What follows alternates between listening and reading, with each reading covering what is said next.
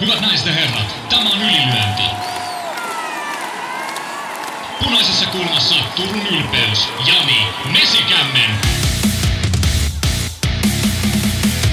Ja häntä vastassa Stadin jättiläinen Jaakko Dalpakka.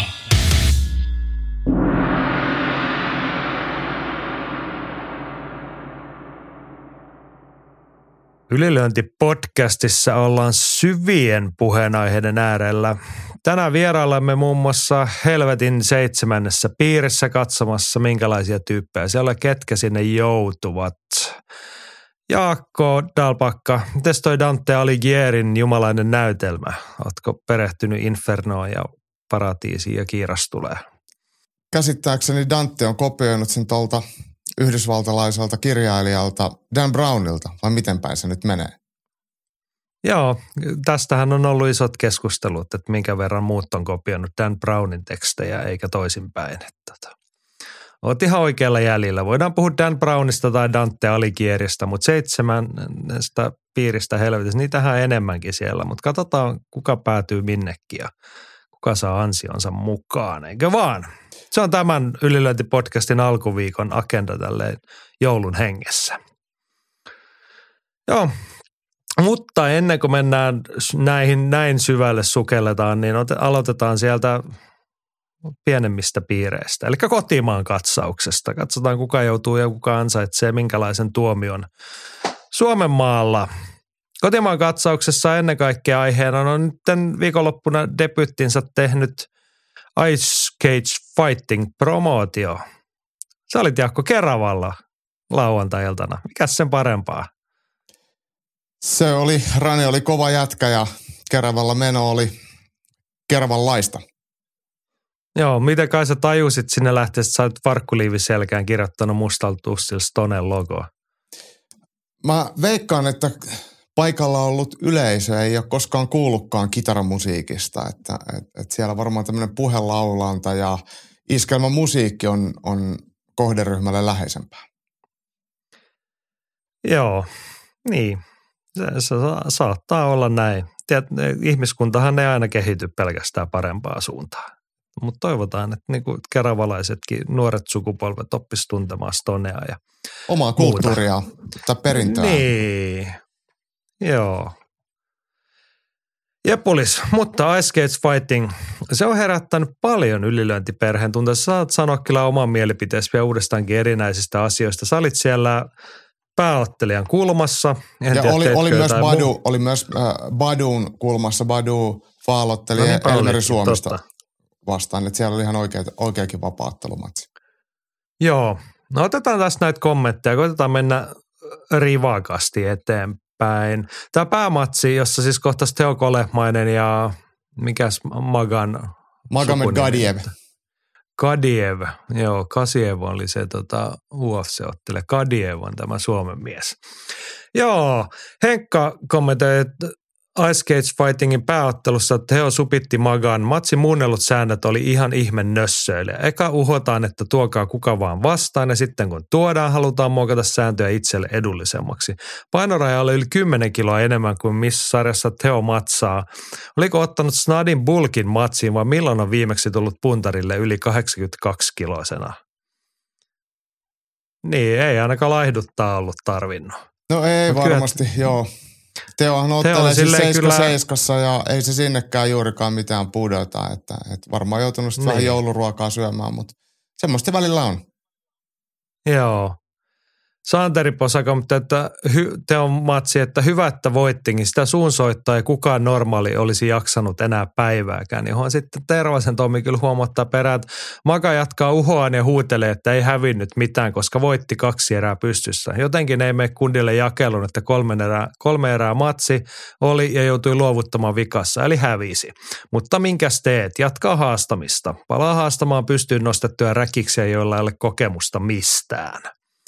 Joo, siis nykypäivänhän ei silloin mitään väliä, että sä häviät. Kunhan sä niinku saat sen, mitä sä haluat ja näytät omasta mielestäsi hyvältä ja pidät kovaa ääntä, niin ei se oma jengi sitten ehkä viikon päästä enää muista, että oliko se vähän kiusallista vai ei, mitä tapahtuu. Kaikille on oma yleisönsä ja kilpaurheilua seuraavat yleensä seuraa ja tuntee urheilua vähän enemmän ja sitten TikTokia ja jotain muuta seuraavat, niin tuntee sitä maailmaa ja mun mielestä se on ihan ok, jokainen saa itse, itse valita mitä seuraa ja mistä syystä ja millä kanavalla, että ja niin mäkin teen, että, että mä en ehkä sitten kuulu siihen Magan ja hänen, hänen lähipiirinsä yleisöön ja pyrin välttelemään semmoista aivojen syövyttämistä. niin. Todetaan nyt tässä kohtaa, että tämä Maka Kadievin, ja hänhän on oikein hyvä pystyottelija Suomen mittakaavassa. Kyllä, siis tainnuttelu Suomen mestarialla 91 kiloisissa niin. ja oikeasti urheilullinen mitenkään... taitava nuori herrasmies. Joo, ei millään tapaa niin kuin vahingossa Suomen mestarit, vaikkei siellä nyt tuhatta ei jää olekaan kisamassa, mutta et niin kuin, hänen ottelemista on helppo nähdä, että hän osaa asioita, hänellä on tekemisen meininki. Mutta sitten se on kummallista, kun on ihan oikea kamppailuurheilija, että sä menet sinne kehään tai häkkiin ja sä ottelet, niin sitten yleensä kuitenkin sellaisilla oikeilla urheilijoilla niin tosiasioiden tunnustaminen sujuu. Että ei tarvi sitten matsin jälkeen enää hirveästi lästetä. Nythän tässä kävi niin, että kaksi erää saatiin otella tämän Makan ehdoilla ihan täysin. Että hän oli saanut sanella säännöt ja hän oli kaksi painoluokkaa isompi jätkä, selvästi ulottuvampi isompi. Kaksi kolme minuutin erää vedettiin sille pikkuhanskolla, hän sai potkia, lyödä ja vähän rikko sääntöjäkin siinä ja isompana jätkänä käytti kyllä täysin mitoin hyödyksi sen, että miten pääsee esimerkiksi klintsiin ja saa siinä polvia. Niin kuusi minuuttia, no sit niin kuin silleen, että jos olisi ollut mennyt matsi loppuun asti, niin hän olisi voittanut kaksi erää pisteen. Kyllä. Ja sit, sitten vaihdettiin sääntöjä niihin alkuperäiselle, otettiin vapaattelu, niin se kesti puoli minuuttia ja hän hävisi. Kyllä. Niin mun mielestä sitten on niinku kauhean kiusallista ruveta siinä kohtaa selittää, että kun sä oot sen kuusi minuuttia saanut yrittää – isoja puheita todistaa, etkä ole pistänyt sitä pikkujätkää pihalle siitä. Et mä, mä olin parempi ja mä voitin ja mä tuhosin sen. Niin. On, on hiljaa ja istu alas. Niin. Koska se, on, se oli vähän sitten niinku noloa, kun sitten on kuitenkin puhuttu, että vähän osataan painikkeesta, niin ei osattu kyllä yhtään. Niin se loppui kyllä sitten niinku saman tien se matsi siihen kolmannen erään alkuun. Mutta tämä on, nykyinen maailma on tällainen, että, että en tiedä, että no me saadaan tietenkin itse valita, miten me kulutetaan ja ketä me seurataan. Et ei se ole sen kummallisempaa, mutta mut ei tämä nyt ainakaan sit se suomalaiselle vapauttelulle sinällään tuonut mitään sen, sen kummallisempaa. Että toki onneksi vapauttelu voitti vapauttelussa, niin se pitääkin olla. Että ei se ole, no joo. näin se menee. Joo, siis Mun ehkä suurin niin kuin, ohut semmoinen tulehduksen kaltainen ärtymys on nyt siitä, että kun minä tunnollisena podcast-hostina ja kamppailukansan tulkkina, niin mä oikeasti käytin aikaa siihen ja katsoin, että mitä siellä tapahtuu ja mitä kansalle tarjotaan, niin sitten mulla jäi aika paha maku siitä, mitä tarjottiin noin niin kuin keskimäärin, eikä se nyt liity. Toi matsihan oli siis, siinä oli kaksi hyvää ottelijaa. Ei siinä mitään järkeä ollut siinä niissä säännöissä ja siinä matchupissa, mutta kaksi hyvää ottelijaa niin oikeita kamppailijaa vastakkain. Joo, ja olihan Mut siellä, joo. hei, hei, pitää nyt sitten sanoa, että kyllähän siellä oli ihan oikeita vapaattelumatseja muutama. Ja oli, ihan, oli, joo, ja, ja, siis, ja ni, niin niistä kaikki kunnia heille, ketä siellä otteli, että ne olisi voitu käydä jossain, jossain kunniallisemmassa ja ehkä vähän viihdyttää semmoisessa miellyttävämmässä normaalissa kilpailuympäristössä, mutta ei, Mut, niin, mut esimerkiksi ihan... valot olisi voinut olla päällä niissä Niin, mutta mut ei se nyt ole niin justiinsa. No ei ole, mutta joo siis todetaan, että siellä oli kaksi, kaksi muuta ihan hyvää amatöörivapari matsia, niin oli niin kuin mielenkiintoisia – nuoria nimiä. Hyvä, että olivat saaneet matsin vielä loppuvuoteen, mutta et ehkä se, miten homma oli hoidettu, ne ei itseäni miellettänyt. Kaikki ei mu- miellytä kaikkea muitakaan sarjaländit, että en näe mitään järkeä tuollaisessa sekoitussäännössä, jota ottelijat eivät edes osaa noudattaa. Oteltaisiin joko vaparia tai taikkua, tai vaikka taikkua vaparihanskolla, jos on pakko, mutta yksillä säännöllä koko matsi. No tämä ei olisi mikään hirveän monimutkainen konsepti, että niin sovitaan säännöt ja otellaan niillä ottelu. Näinpä. Ja nyt oli ilmeisesti siinä niin ekoeerien aikana oli niin osapuolillekin epäselvää, että mitä saa tehdä. Joo, ja ilmeisesti tuomarillekin Mikko Aaltonen, ketä siinä oli tuomari, niin hän oli teolle sanonut, että saa kaataa, mutta matossa ei saa painia, mutta sitten kun Maga mussutti siitä, että toinen roikkuu jalassa tai kaataa, niin sitten ei saanutkaan. Että, mutta sitten kuitenkin taipainia, niin kuin niskapainia saisi tietenkin tehdä. Et, et, et, eihän tuommoinen – kun ei ole virallisia sääntöjä, selkeitä sääntöjä, niin eihän se palvele kumpaakaan ot, ottelun osapuolta. Että, et, et, se on tosi tylsää ja tosi jotenkin epämääräistä, eikä se ottelu, ottelu yleensä sitten näytä mitenkään hirveän hyvälle. Niin. Joo, siis vaikka se oli se hämmentävä paljon, kun tässä oli kaksi oikeasti niin kuin silmin nähden hyvää lupaavaa nuorta ottelijaa, niin sitten se oli kuitenkin semmoista puuroa ja soosia ja säätöä. Ja, ja yksi asia mun pitää, pitää sanoa, niin kuin jos ajatellaan, että Pok, äh, tai Pok Billhän oli silloin muutama vuosi takaperin, siis Suomen parhaita tainyrkkeilijöitä ja Magankin seurakaveri, niin hänhän oli ihan suoraselkästi vapaaottelun SM-kilpailuissa vapaaottelemassa. Ja tietenkin hävisi siellä sitten kuristuksella, mutta mitä sitten? Et, et, et hän, hän, hän ymmärsi kuitenkin tämän, että ei voi mennä mihinkään SM-kilpailuun tai mihinkään muualle ja vaatii, että ei, ei sit saa vaikka painia tai jotain. Että, että on, on, niin kuin, on tekijämiehiä ja sitten on puhujamiehiä ja, ja Pok on niitä tekijöitä. Joo, puhumisesta puheella, kun tämä makaa kauheasti sitä juttua on ilmeisesti riittänyt nyt matsin jälkeenkin, niin mullehan tuli semmoinen rakentava ehdotus mieleen, että kun poika on iso kokonen ja saa lyödä ja silloin kovat menohalut, niin Hamarallahan se tapahtuma tulos kevään puolelle, niin Maka Gadien vastaa Jussi Pirttikangas. Kiitos. Make Joo. it happen. Joo, Suomessa on ison painoluokan kundeja ei ole hirveästi, ne on saman kokoisia, niin totta kai siinä olisi tasainen ja hyvä ottelupari. Joo, sen tyyppinen ottelupari, että kenenkään ei tarvitse lässyttää sitten sen matsin jälkeen. Jep, jep. Kävi miten kävi. Kyllä. Että kaikki luultavasti niin kuin ei jää mitään epäselvyyttä sellaisen matsin lopputuloksesta. Voisin veikata. Suuntaan tätä siis, siis oikeasti hyvä ottelupari, mutta tarkoittaa, että kummatkin on sen tyylisiä. Luultavasti siitä lopputuloksesta ei jää kävi miten kävi, niin se on aika selvä. Näin se varmaan on. Joo, Hirvosen Matti on tietenkin tunnollisena kamppailukansalaisena katsonut ja totesi, että katsoin Ice noin 10 minuuttia jälkilähetyksellä seurasin pöhinää ympärillä, joten koen olevani kykenevä tekemään top kolmosen. No niin, kolmosena Lemar Khanin matsin peruuntuminen. Ammattilaiseksi siirtyvän Khanin piti kohdata joku random tyyppi jostain skenestä jotain tunne. Matsi kuitenkin peruttiin, kun molempien pistarilyöntivideot tuli julki. Hyvä veto perua, mutta tuliko yllätyksenä? No siis oliko tämä sellainen matsi, siinä oli joku ihan oikea aloittelija. Mm. Ja sitten siinä oli jotain, jotain puhuttiin siinä, se jäi vähän epäselväksi, että hänellä oli joku viime hetken vastustaja, mutta ilmeisesti se oli se ottelu, missä Lemarin pit, oli pitänyt otella. Niin siitähän olisi tullut ihan hirveä pahoinpitely, jos se olisi ollut. Niin. Näin se varmaan olisi ollut ihan hyvä, että se peruttiin, mutta ihan älytöntä, että semmoista edes alun perin sovitaan, että, että on niin järjettömän isoja tasoeroja, mutta en, mitä mä siihen taas on, on sanomaan? No sä oot just oikea ihminen siihen sanomaan, koska sä oot se kamppailuihminen, sä oot niinku niissä osapuolena, kun niitä sovitaan, niin musta se on niinku luokatonta. No on Et se. Joku on, joo, joo, totta olla. kai, totta kai. Mut, mutta tota, itse en, en, no en pidä ja en, en jos, jos saan, saan vaikuttaa, niin en ainakaan omia ottelijoita tuollaisiin ihan random tilaisuuksiin haluaisi työntää, että se ei, ei heitä hyödytä. No niin, mennään eteenpäin. Masan listalla kakkosena Magan itsevarmuus. Hirveätä huutelua, että kaikki käy, kunhan säännöt suosii häntä. Sitten kehutaan, miten veteli pitkin korvia kaksi erää. Lopuksi vielä pistetään highlight-video, missä näkyy näyttäviä suorittajan juhlintaa. Aika hyvin hävitystä matsista. Mm. Joo, se oli kyllä erikoista. Hän se mäkin onnistui jotenkin näkemään. Instassa ainakin pyöri semmoinen melko pitkähkö highlight-video, missä oli hänen potkuja ja polvia ja sitä ja tätä ja sitten se päättyi siihen, kun hän tuulettaa siinä samaan aikaan, kun Teo Kolemainen julistetaan voittajaksi, niin hän on molemmat kädet pystyssä. Siinä oh. kiittää Jumalaa ja seuraajia ja omaa osaamistaan varmaankin. Kyllä, kyllä. Joo. Ykkösenä Kolehmaisen Nurmagomedov hetki. Sen jälkeen, kun Teo oli painunut suunsoittajan suohon, pääsi vielä hyppäämään häkin ulkopuolella myllyyn. Toki varmaan aika moni olisi syöksynyt, jos olisi nähnyt, että joku käy omaan faijaan käsiksi. Maksille peukku, että piti saarnan yleisölle. No Maksille kyllä sitten peukku toiseen suuntaan, että tällaista pääsi tapahtumaan.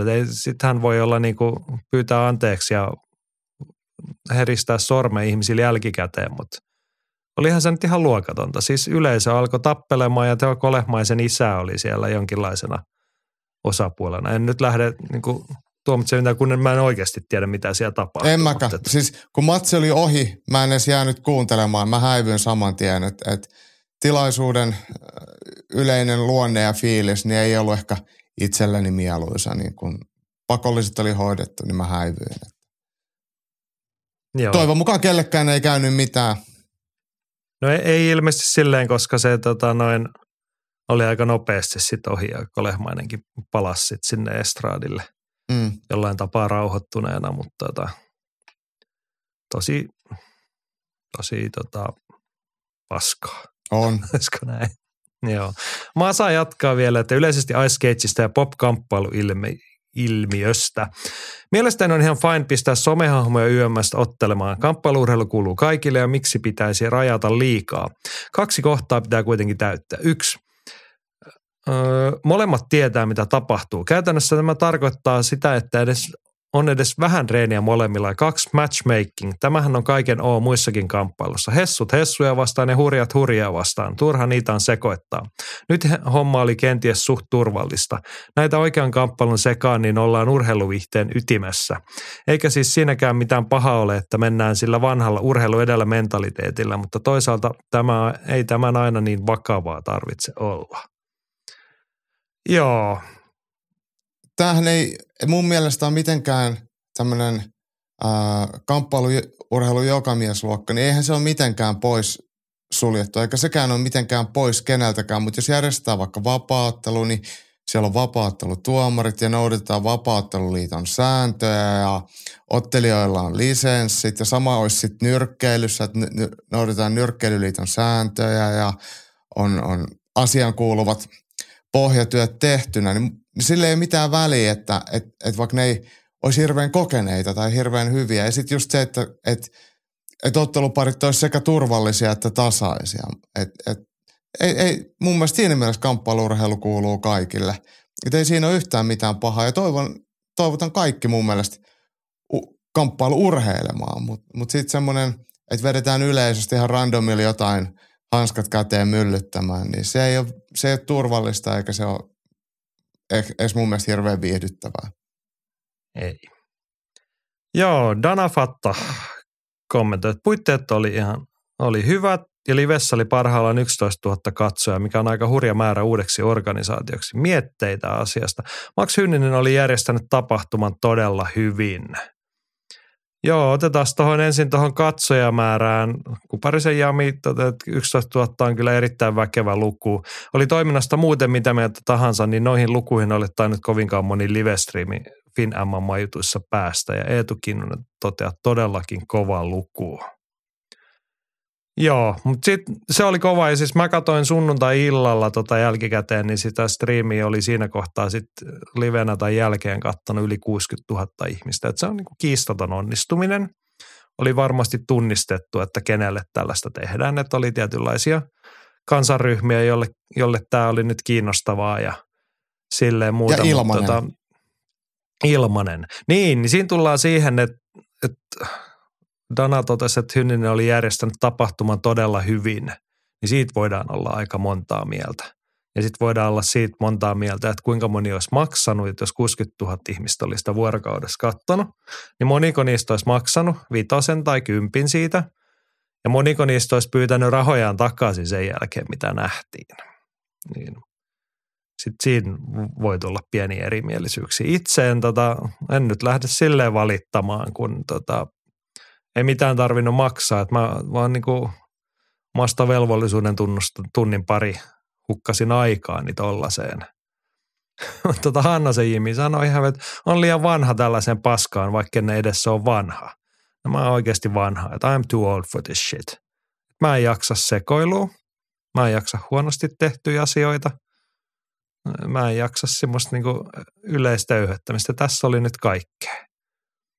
Lintula Henkka kommentoi, kun sitten Danalista, kun siellä ilmeisesti poliisitkin kävi paikalla.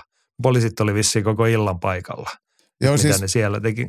kyllähän Niin. tämä, tämä on mun mielestä semmoinen, tietenkin kiva, että, että Dana antaa Maxille kehuja, kundit on kavereita ja siellä, siis se on musta hienoa, että Max järjestää jotain ja asia, tuollahan oli onnistumisia. Esimerkiksi se oli hyvä tarjoilu paikan päällä, vaikka ei kahvia saanut ostaa, mutta sai jostain ruokaa ja ulkona oli parturiauto. Että jos halusi käydä laittaa äh, tukan ja, ja parran kondikseen, niin sekin järjestyi. Et, et siinä mielessä, ja Ahjo on hyvä paikka järjestää, että siellä on aika paljon tilaa ja siellä on hyvä häkki ja sinne on helppo saada se 200 ihmistä katsomaan. Sekin on niinku No se on ahjon hyvyyttä ja siellä on ihan hyvät lämmittelytilat sitten ottelijoille. Mutta sitten muuten, että ei ole mitään järkkäreitä ja tosi pitkiä taukoja turhan takia. Ja ottelut, otteluissa ei ole valot päällä, että otellaan jossain, niin kuin säkin sanoit hyvin, semmoisissa narkkarivaloissa, mitä on jossain vessoissa, niin ei se ole, se niin, ei ole mun tai, mielestä tai niin kuin millään oli niin tunnistettu y- yleisösegmentti, että oliko ne laitettu sen takia ne valot, että ei ainakaan niin kuin mitään sen tyyppisiä huumeita kukaan sitten käyttänyt. En mä niin kuin muuta järkeä siihen keksi, että kahden sinisen lampun alla – niin otellaan. Ha, mm. Yritetään harjoittaa kamppailuurheilua. Kyllä mä Joo, mutta poliisit että... oli ilmeisesti ihan aiheesta paikalla. No, no tota, en, mä, en, mä en ole virkavaltaa, mutta siis mä tulin myöhässä paikalle, ajot, ajotin oman saapumiseni silleen, ettei tarvitse katsoa yhtään ylimääräistä. Ja kun tulin paikalle, niin siellä oli poliisipartio oli tien molemmissa päissä valmiina, että sieltä ei pääse kyllä sitten kukaan mihinkään suuntaan, ainakaan autolla ilman, että – poliisi pystyy pysäyttämään. Ja kun pääsin sisälle, niin siinä oli heti sitten neljä virkapukusta läpi illan. Ei ollut katsomassa matseja, vaan, vaan sitä kohdeyleisöä. Ja jos siellä on neljä virkapukusta, niin mä sanon, että siellä on neljä siviileissä ollutta poliisia varmaan mu- mukana myös. Ja, ja ei, kyllähän, jos siellä on poliisi paikalla, niin sitten siellä on rosvoja paikalla. Näinhän se menee. Että et, niin siis poliisi on yleensä paikalla silloin, kun jos on niinku selkeästi tapahtunut jotain, mihin poliisin toimivaltaa tai toimia tarvitaan, tai sitten poliisi on ennalta ehkä, että heillä on niinku tietoa, että mm. on niinku syytä olla paikalla. Et, niin tämä nyt ilmeisesti menee tähän jälkimmäiseen kategoriaan, ja sitten sitä syytä myös ilmeni vissiin siinä ilma, illan aikana. No, no, mä en tiedä sitten, että mitä, oliko siellä sisällä muuta sitten ongelmaa. Pilvihäkärys siellä ulkona oli vähän kuin olisi ollut jossain – jossain muualla, mutta, mutta, mutta tämä nyt oli sitten joku keravalainen disko, missä oteltiin ja, ja, ja e, toi tuommoinen ilmapiiri ei ole mun mielestä kilpaurheilulle ehkä se kaikista paras. Et, et jos ajatellaan, että sinne tuotas äitiä katsomaan lastensa otteluita tai perheitä katsomaan lastensa otteluita tai olisiko tämä vapaattelu meille – hyvä laji tai sponsoreita katsomaan, että tällaista tämä vapaattelu on, niin jos ne olisi kävelytetty sinne ahjoon poliisisaattueessa äh, kannabiksen tuoksuseen mestaan, niin kyllä se mun mielestä se ei ole niin kuin, ainakaan semmoinen äh, näyteikkuna, mitä itse suomalaiselle huippuurheilulle haluaisin osoittaa. Niin, mutta mut, mut, hei, taas, mut, mut niin. mä sanon tänne, että, että mua ei se haittaa, että, että järjestetään jotain konsertteja ja tapahtumia, missä tällainen – tällaista on. Mulle se on ihan sama. Ei se, ole, se ei ole multa mitään pois, koska mä en mene sinne. Mutta tämä on nyt vähän niin kuin se, mistä mäkin teen elantoni. Niin nämä kaksi asiaa ei mun mielestä niin paljon kohtaa sitten kuitenkaan. Tai niin. ei tulisi kohdata. Niin, mulla on taas se sama kysymys, jota on niin kuin leveli ja muidenkin kohdalla puhutte, niin mitä tämä tarkoitti tai mitä tämä toi suomalaiselle kamppailuyhteisölle? Okei, okay, yli 60 000 ihmistä on kattonut toiko yhtään harrastajaa, toiko parempaa mielikuvaa vai oltiinko ihan viittavailla siinä pisteessä, että luettaisiin tänään nyt iltapäivälehdistä jotain vähän ikävämpiä juttuja? Aiheessa, että hyötyykö kukaan, hyötyykö edes Ahjo Training Center siitä, että he oli vuokrantila? Okei, he sai siitä niin kuin pienen siivun rahaa, että he vuokrasivat niin sitä Mä oletan, tilaa, että he on myynyt sitä rahaa vastaan sitä näkymyyttä, mutta, mutta on se sitten varmaan paikallisesti, jos ajatellaan, että Ahjo yhdistetään siihen, että siellä on poliisit passaa niiden, niin. niiden tiloja sisältä ja ulkolta ja, ja huumeet haisee, niin on, onko se semmoinen, mihin sä haluat sun oman brändin sitten liittää? Niin, oliko sen arvosta? Mm. niin, just näin. Ja kun puhuit tuosta level, Leveli Fight Nightista, niin Ahjon kundien kanssa puhuin siellä paikan päällä, niin, niin he sanoivat, että kyllä tämä nyt vähän, että Levelissä ei tämän, niin kuin, vaikka sielläkin on kirjavaa ottelemista, mutta ei siellä tarvinnut poliiseja tulla paikan päälle, että niin, niin siis levelihän oli aikaisemmin niin, Ahjolle järjesti niin, tapahtuma. Niin, että se, se oli Joo. mennyt silleen ihan siististi sitten kuitenkin. Joo, Ranen jälkeen Keravan suuri jätkiä on Henri Lintula. Mm. Hän oli tohon, näihin asioihin kommentoinut, että lauantai-ilta Keravalla ja hy, hymiö perään. Mm. Tota, se oli sitten lauantai-ilta Keravalla. Ihana Jaakko, että sait olla osallisena siitä. Mulla on vielä yksi kysymys. Mä sanon tähän väliin nyt, kun on ollut kriittinen. Niin mä sanon sen niin positiivinen. Musta on, musta on upeata, että on Max Hynnisen tapaisia innostuneita ihmisiä. vielä upeampaa, että tällainen ihminen haluaa käyttää sitä innostustaan ja tekemisen haluaan suomalaiseen kamppailurheiluun. Mutta sitten niin pitkän päälle nyt tuli kokeiltu ja niin kuin tehty, niin se ihan pelkkä innostus ei ainakaan mun kirjoissa riitä.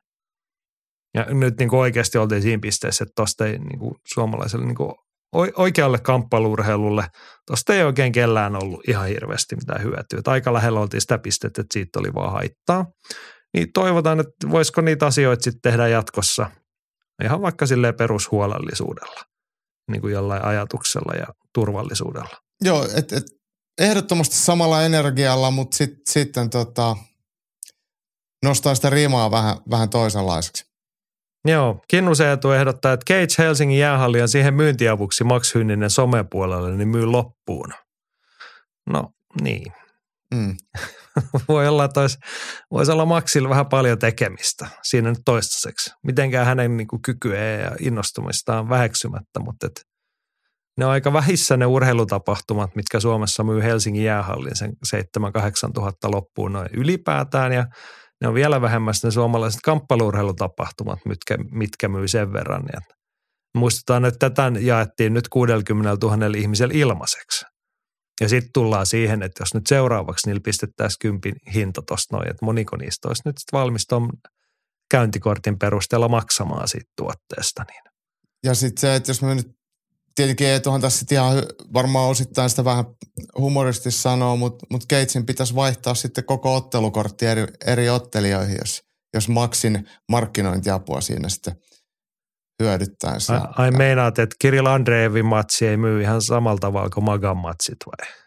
Niin, niin. Ja sit, sit... Ainakaan samoilla metodeilla. Niin. Terkkuja niin. Kirillille. Itse katson ihan mielellään niitä matseja. Kyllä. Ja, mut, mut, Joo. Mut, mut, mutta hei, niin. otetaan semmoista historiallista perspektiiviä. Me koitetaan mennä eteenpäin, että me joudutaan tähän pitkäksi aikaa. Mulla on sulla vielä yksi kysymys. Joo. Kun sä oot pitkään ollut mukana, niin sä oot kokenut sen suomalaisen vapauttelun ja kyllä tähän nyt muihinkin lajeihin liittyy sen niin kuin varhaisemman vaiheen, että kun oli se kamppailuilta, niin siellä oli yhdenlaista liiviväkeä. Tuossa pöydässä tuo vasemmalle ja oikealla suunnalla oli toisenlaista liiviväkeä. Sitten kaikilla muilla oli vähän semmoinen – kiusallinen olo, että, että täällä on tämmöinen vähän epämääräistä jengiä saattoi muutenkin olla paikalla. No nyt tämä on tämä toinen pääty, mihin on tultu 2023. Keravan lauantai-ilta, niin kummaa otat mieluummin? Kyllä mä melkein väitän, että että vähemmän mä oon ollut kiusaantuneena siellä, vaikka mä en siis harrasta mitään moottoripyöräjengejä millään tasolla mihinkään suuntaan. Mutta en mä oon heidän läsnäolo kokenut koskaan itselleni mis, miksikään uhkaksi jossain nyrkkeilytapahtumissa tai vapauttelutapahtumissa, kun heitä on siellä ollut. Eihän se ole missään tapauksessa ollut hyvää julkisuutta eikä mitenkään siistiä, että siellä on liivijengi, niitä on ollut muutama pöydällinen ja ne on maksanut siitä jotain ja muuten siellä on ollut tavisjengi, mutta mut, ne on, tapahtumat on silti ollut samannäköisiä, mitä ne on nykyisellään. Ja ne on ollut to, hyvin järjestettyjä silloinkin, että ei se ole, ole sitä, että, että ehkä tämä – Ice Cage ei, ei sitten ehkä yl, no, sillä yleistä rimasta tai siihen rimakorkeuteen ihan pääse. Ja ehkä se ilmapiiri oli sitten sille erilainen. Ja noin vahvaa poliisipresenssiä, niin en ole nähnyt missään suhteessa yleisömäärää. Et, et se varmaan kertoo jotain. Joo, Max oli unohtanut tilata sen ambulanssia ja mä ympyrää pillit päällä siihen pihalle, että olisi mm. saatu niin huomioon herätettyä enemmän. Joo, mutta todetaan nyt kerran vielä, että hienoa, että yritetään, mutta toivottavasti tästä pystytään vähän parantamaan. Olisiko se näin? On. Joo. Sitten mennään muuhun kotimaan katsauksen aihepiiriin. Andy raportoi tainyrkkeily Euroopan mestaruuskisat saatiin käytyä viikonloppuna lop, finaalitkin oteltu ja Andy totesi, että Jovena Penoli ja Emma Nurmi voittivat tainyrkkeilyn Euroopan mestaruudet. Lisäksi Miina Sirkeoja iski hopeaa ja Ommi Mingsubhakun pronssia. Nyt mietin, että oliko tuolla vaan noin neljä ottelua, että oliko kaikki mitaleilla? Oli sellainen, olihan se, olihan se o, Onni Haapala oli siellä ja sehän hävisi ekalla kierroksella. No niin se, olikin se jo. Tässä me puhuimme joo. jo viime viikolla. Ja oliko siellä sitten niitä nuoria U23 tai U, jotain tämmöisiä kundeja, ketkä oli kai jollain joo, lailla. Nämä oli nyt ilmeisesti sarjassa. Niin, Joo. Mutta hienoa, että menestytään. Mm. Ja Ei al- alkaako nyt tässä olla taas se, että suomalainen tainyrkkeily alkaa pitkästä aikaa saamaan uusia arvokisamitalisteja. Et siinä on ollut vähän sukupolvenvaihdoksen aikaa. Toki Miina Sirkö nyt on pitkään pyörinyt mukana. Mut, mutta nämä, nämä muut, niin, niin taitaa olla Joo, siis ensimmäisiä nuo- kansainvälisiä nuoremman- voittoja. Joo.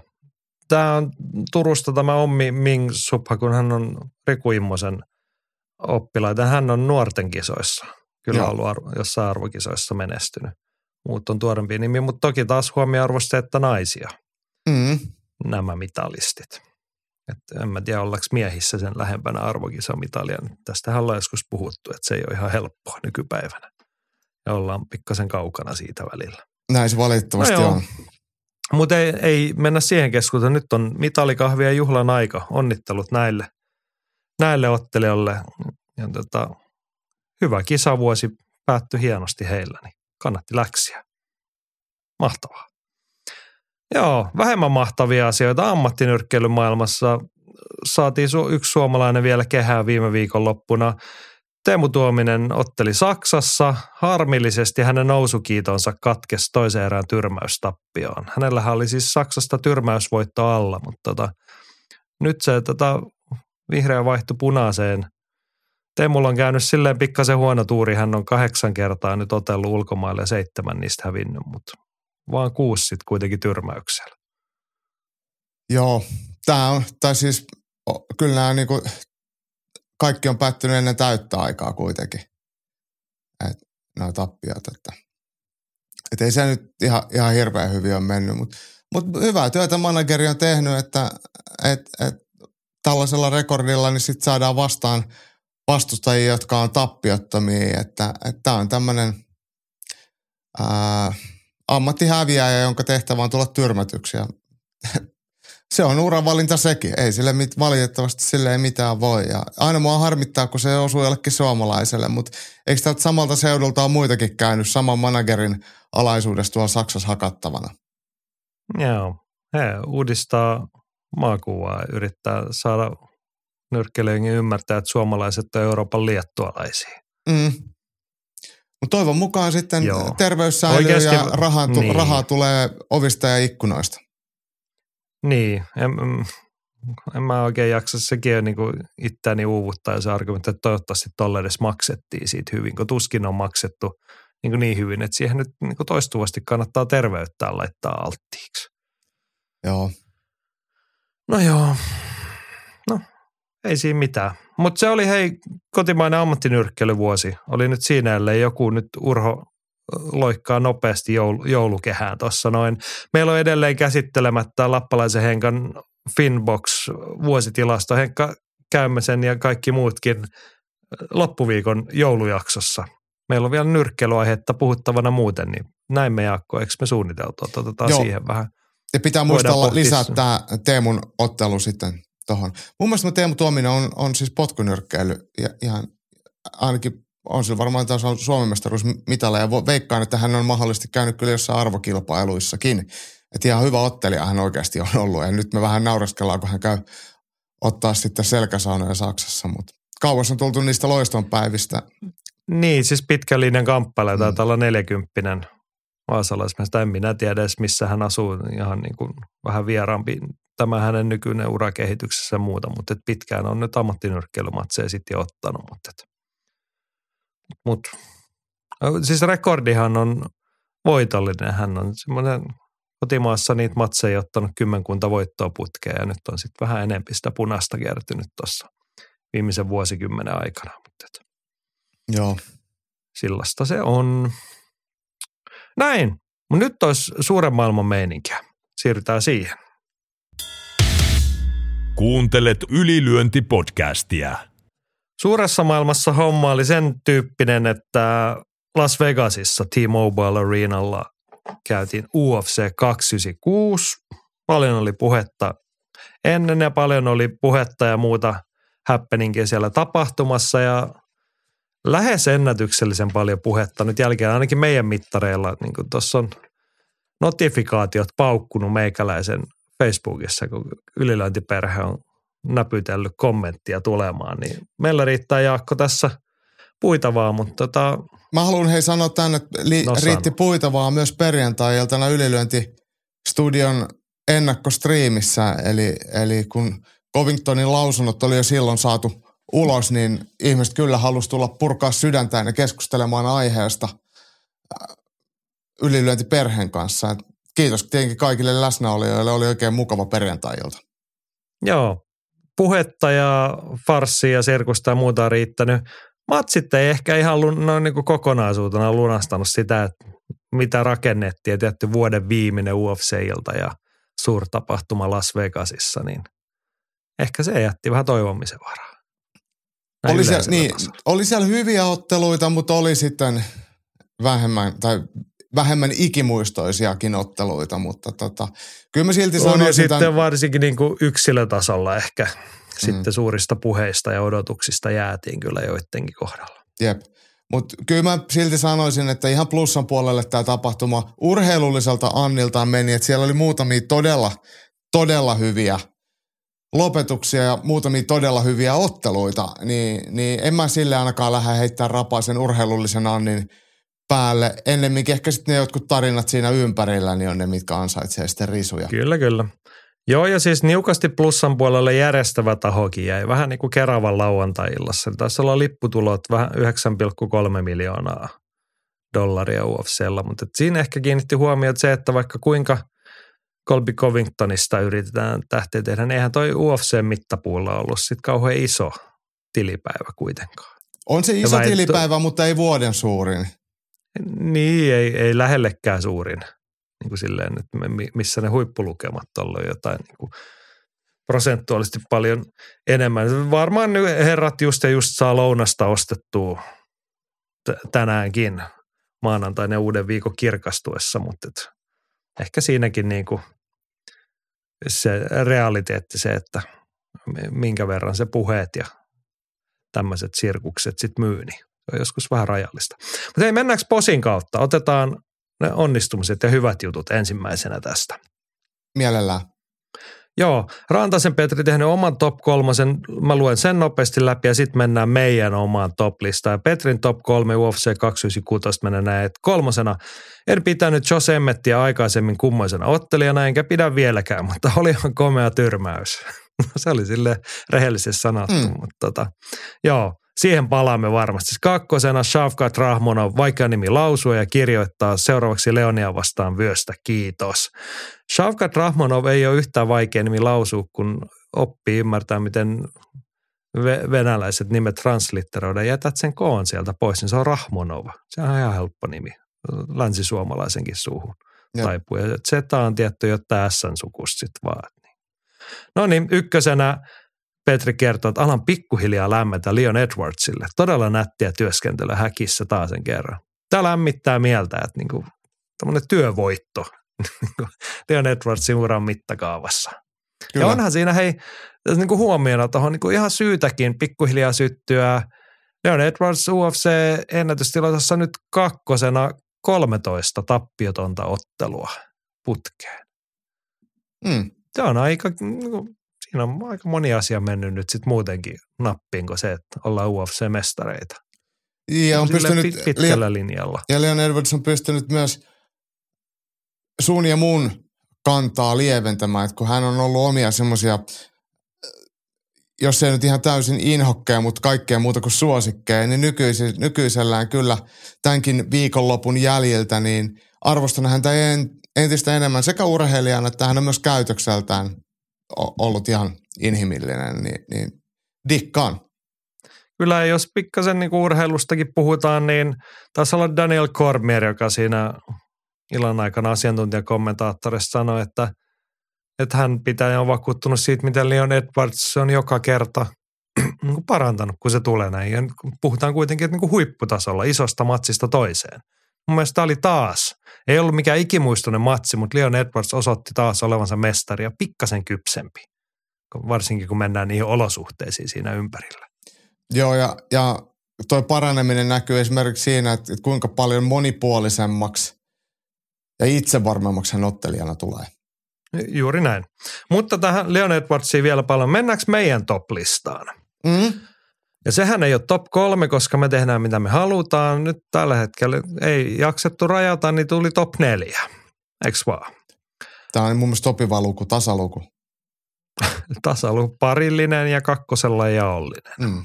Ne on aina hyviä lukuja tällaiset. Joo, mutta meidänkin listalla, siellä nyt siellä neljä Jos Emmet ja se on muutenkin herättänyt ylilöntiperheen kommentteja.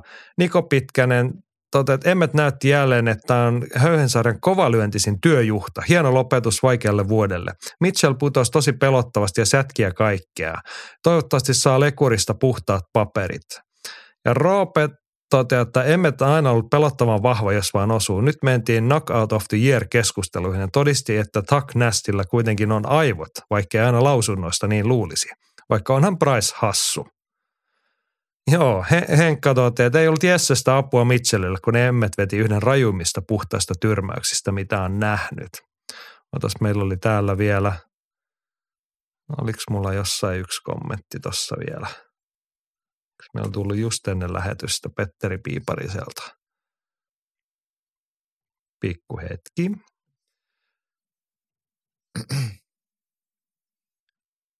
Emmet ja vanha äijä ja siitä vuoden tyrmäys. Niin, Mm. on se vanha äijä, näyttää vanhalta äijältä ja silleen.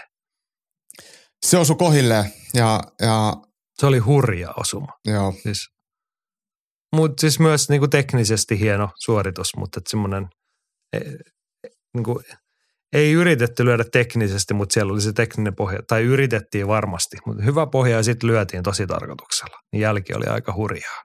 sitten kun se osui suoraan tuohon leukaan, niin Thug Nasty nukahti siihen ja ei tarvinnut enää lyödä perään. Ja... Mutta hei, sen sanon, katoin itse asiassa tuossa ennen kuin aloitettiin, niin Thug Nastyltäkin oli tullut joku lausunto jo vissiin tuossa yön aikana someen, että et ihan, ihan kondiksessa. Tai no sanotaan näin, että semmoisessa kondiksessa, missä hän on ollut ennenkin, niin, niin hän on myös nyt. Että, et, Niin no sanotaan niinku ilosanaisen, että mitään niinku akuuttia Niin. niin. hätää ja sellaista vammaa, mutta eihän ne niinku ton tyyppisissä vammoissa niinku, aika monet niistä on maanantai-aamuna puhekunnossa ja osaa someen kirjoittaa lauseita, mutta ei se niinku kerro sit niistä pitkän aikavälin vaikutuksista. Samuli pohti, että Emmet taisi tuhota Taknastin toisen aivosolun. Miten tuollaisesta toivutaan vai toivutaanko? Taknasti ei tule enää urallaan voittamaan yhtään rankattua ottelijaa tippuu itse pois rankingista. Niin, oliko niin tylytyrmäys? Mahdoton tällaisesta? sanoa, mahdoton oikeasti sanoa, että mit, mihin se siitä menee. Et, et, kyllähän tollasella on hintansa. Et ei sitä voi kukaan kiistää. Mutta kuinka iso se on, niin sehän me nähdään sitten vasta tulevaisuudessa. Hän tuli tähän viime hetken paikkaajana, mutta oli omasta mielestä kuitenkin reenannut ja en tiedä kuinka paljon olisi pitänyt reenata, että, että ottelu olisi kääntynyt toisinpäin, mutta mut, ei, ei. Hän ei omia suosikkejani koskaan ole ollut, en, enkä jotenkaan usko, että hänestä mitään suurta mestaria koskaan tuleekaan, mutta kyllä hän tuosta top 15 ihan varmasti pystyy ottelijoita vielä voittamaan. Niin, jos on henkisesti ennalla, olihan se aika karu, Niin. karu kolaus silleen, että varmasti jättää niitä kysymysmerkkejä itselleenkin. Tai no en tiedä, tietenkin, jos se ei ole niinku semmoista itsesuojeluvaistoa tai muuta, mutta jotenkin itse tässä haluan nyt toivottaa malttia ja terveyttä Mitchellin perheeseen. Heillä on lapsi tulossa, niin, niin, niin. Sitten vaan eka UFC heti vuodenvaihteen jälkeen. Sehän on jo varmaan parantunut siinä. Tämä olo on jo ihan normaali. Tä- Tätä yritin juuri muotoilla. Joo. Kiitos kun autoit. No niin, mennään eteenpäin. Meidän top nelosen siellä kolme. Yksi vuoden matseista sanoisin tähän kohtaan. Iren Aldana vastaan Karol Rosa. Hmm. Oli väkevää tekemistä. Mun mielestä on hienoa, että naisten kääpiösarja saa onnistujia ja nyt niitä oli kaksi. Molemmat otteli hyvin ja, ja parempi voitti ja molemmat myös näytti sillä, että on oteltu. Aldanan jalat oli vissiin pikkasen kipeät ja kyllä molemmilla vähän tuolla poskipäissä ja nenänpieluksessa oli pientä punaa. Ja, ja näyttävä ottelu ja antaa valoa mun mielestä tunnelipäähän, kun tämä on ollut tämä naisten kääpiösarjan tilanne mun mielestä huono, niin, niin nyt se näyttää vähän paremmalta. Joo. Jimi kommentoi, että Aldana vastaan Rosa sai ansaitusti Fight of the Night bonuksen. Aldanan otteluasento varsinkin alkupuolella häiritsi ja siinä eritoten käsien pitäminen kiinni ohimoissa sormet pitkänä. Ja Mike taas sitten sanoi, että Aldanan pystyottelun on ihana, koko ottelu melkoista tykitystä. Mm. Joo, sehän oli aika kaksijakoinen matsi silleen, että Prassi oli tosi vakuuttava, otti fiksusti siinä ekassa erässä ja piti Aldanan ai- aisoissa ja sitten se alkoi siitä pikkuhiljaa kääntyä toiseen suuntaan. Että et jotenkin tuli taas mieleen, että miksiköhän Irene Aldan, kun hän on meksikolainen, niin miksi hän ei ole ryhtynyt nyrkkeilijäksi, kun hän tykkää niin vapaatteluhäkissäkin pääosin nyrkkeillä. Mä en oikein tiedä, että mikä, mikä se historia on, että mutta mut olosuhteethan voi olla mitä vaan, että lähellä ei ole ollut nyrkkeilysaleja tai ajautunut vaan vapauttelemaan. Mutta naisvapauttelija UFCs takuu varmasti tienaa paremmin, mitä sitten naisammattinyrkkeilijä jossain Meksikossa. Et no se on totta. Et, et silleen uravalintana ymmärrettävä. Kyllä joo, siis ymmärrämme UFC pitää ottelijoista huolta ja maksaa hienoja palkkioita. Niin. Ainakin naisnyrkkeilyyn no niin, verrattuna. Ky- kyllä, kyllä, kyllä. Siis olet aivan oikeassa ilman mitään vitsejä. Mutta hieno matsi ja kyllä oikeasti mä luulen, että kun tuossa mekin varmaan mietitään vuoden parhaita matseja, niin kyllä tämä nousee esiin vähintäänkin ehdokaslistalle. Saanko mä nopeasti sanoa, että tämä ei ole meidän listassa, mutta mut yllätti itse asiassa naisten otteluista, niin tuolla esikortilla, kun nähtiin ää, Arjane Lipskin ja Casey O'Neillin ottelu, se oli mun mielestä tosi hyvä. Ja, ja Lipskin lopetus, niin yllätti mut täysin. Et, et, mun mielestä niin Lipski yllätti? No, Hän en on mä... kokenut, meritoitunut ja eikö hänen Entinen Lempinimensäkin joku Queen of Violence vai mikä se on? No, siis hän, hän tuli KSV-mestarina UFC ja oli hyvä lyömään ja potkimaan, potkunyrkkeilijä. Mutta mut, ei se sitten sit jotenkin niinku hänen otteensa UFCssä, niin ei ole ollut yhtään sitä samaa luokkaa. Ennen kuin nyt sitten vasta alkaa puhkea kukkaan, niin, niin, niin mä kyllä tykkäsin ja yllätyin. Ja kiva, että hyvä matsi ja, ja hyvä hänelle. Kyllä, oli, oli kyllä väkevä esitys. Jonain pienemmässä illassa olisi varmasti ollut meidänkin toplista kamaa. Tota. Nyt meidän listamme sieltä kaksi löytyy. Illan toinen mestariottelija Alexandre Pantoja osoitti olevansa mestaruutensa ja mestarivyönsä arvoinen – taas tuosta kommentteja ensin, kun saat, ennen kuin saat puheenvuoron. Roope toteaa, että Pantoja piiputti, mutta otteli kuin mestari. Jotenkin tykkään kannibaalista. Toki, toki kovempi lyöntinen kaveri olisi pistänyt unille. Ärsytti muuten 50 Centin lyriikkojen sensurointi. Eikö firman linjan pitänyt olla, että we don't give a fuck? No mm. ei se Jimin, eikö Roope nyt ihan niin se no on niitä vaan asioita, mistä, niin. Silloin, niin, ja sitten, että jos tarvii olla vähän semmoinen niin esittää kiva ulo ja moraalista ja siistiä ulospäin, niin sittenhän me sensuroidaan. Se tarvii, mutta muuten we don't give a fuck todellakaan, että olette liian herkkiä ja turha tulla tänne kritisoimaan mitään.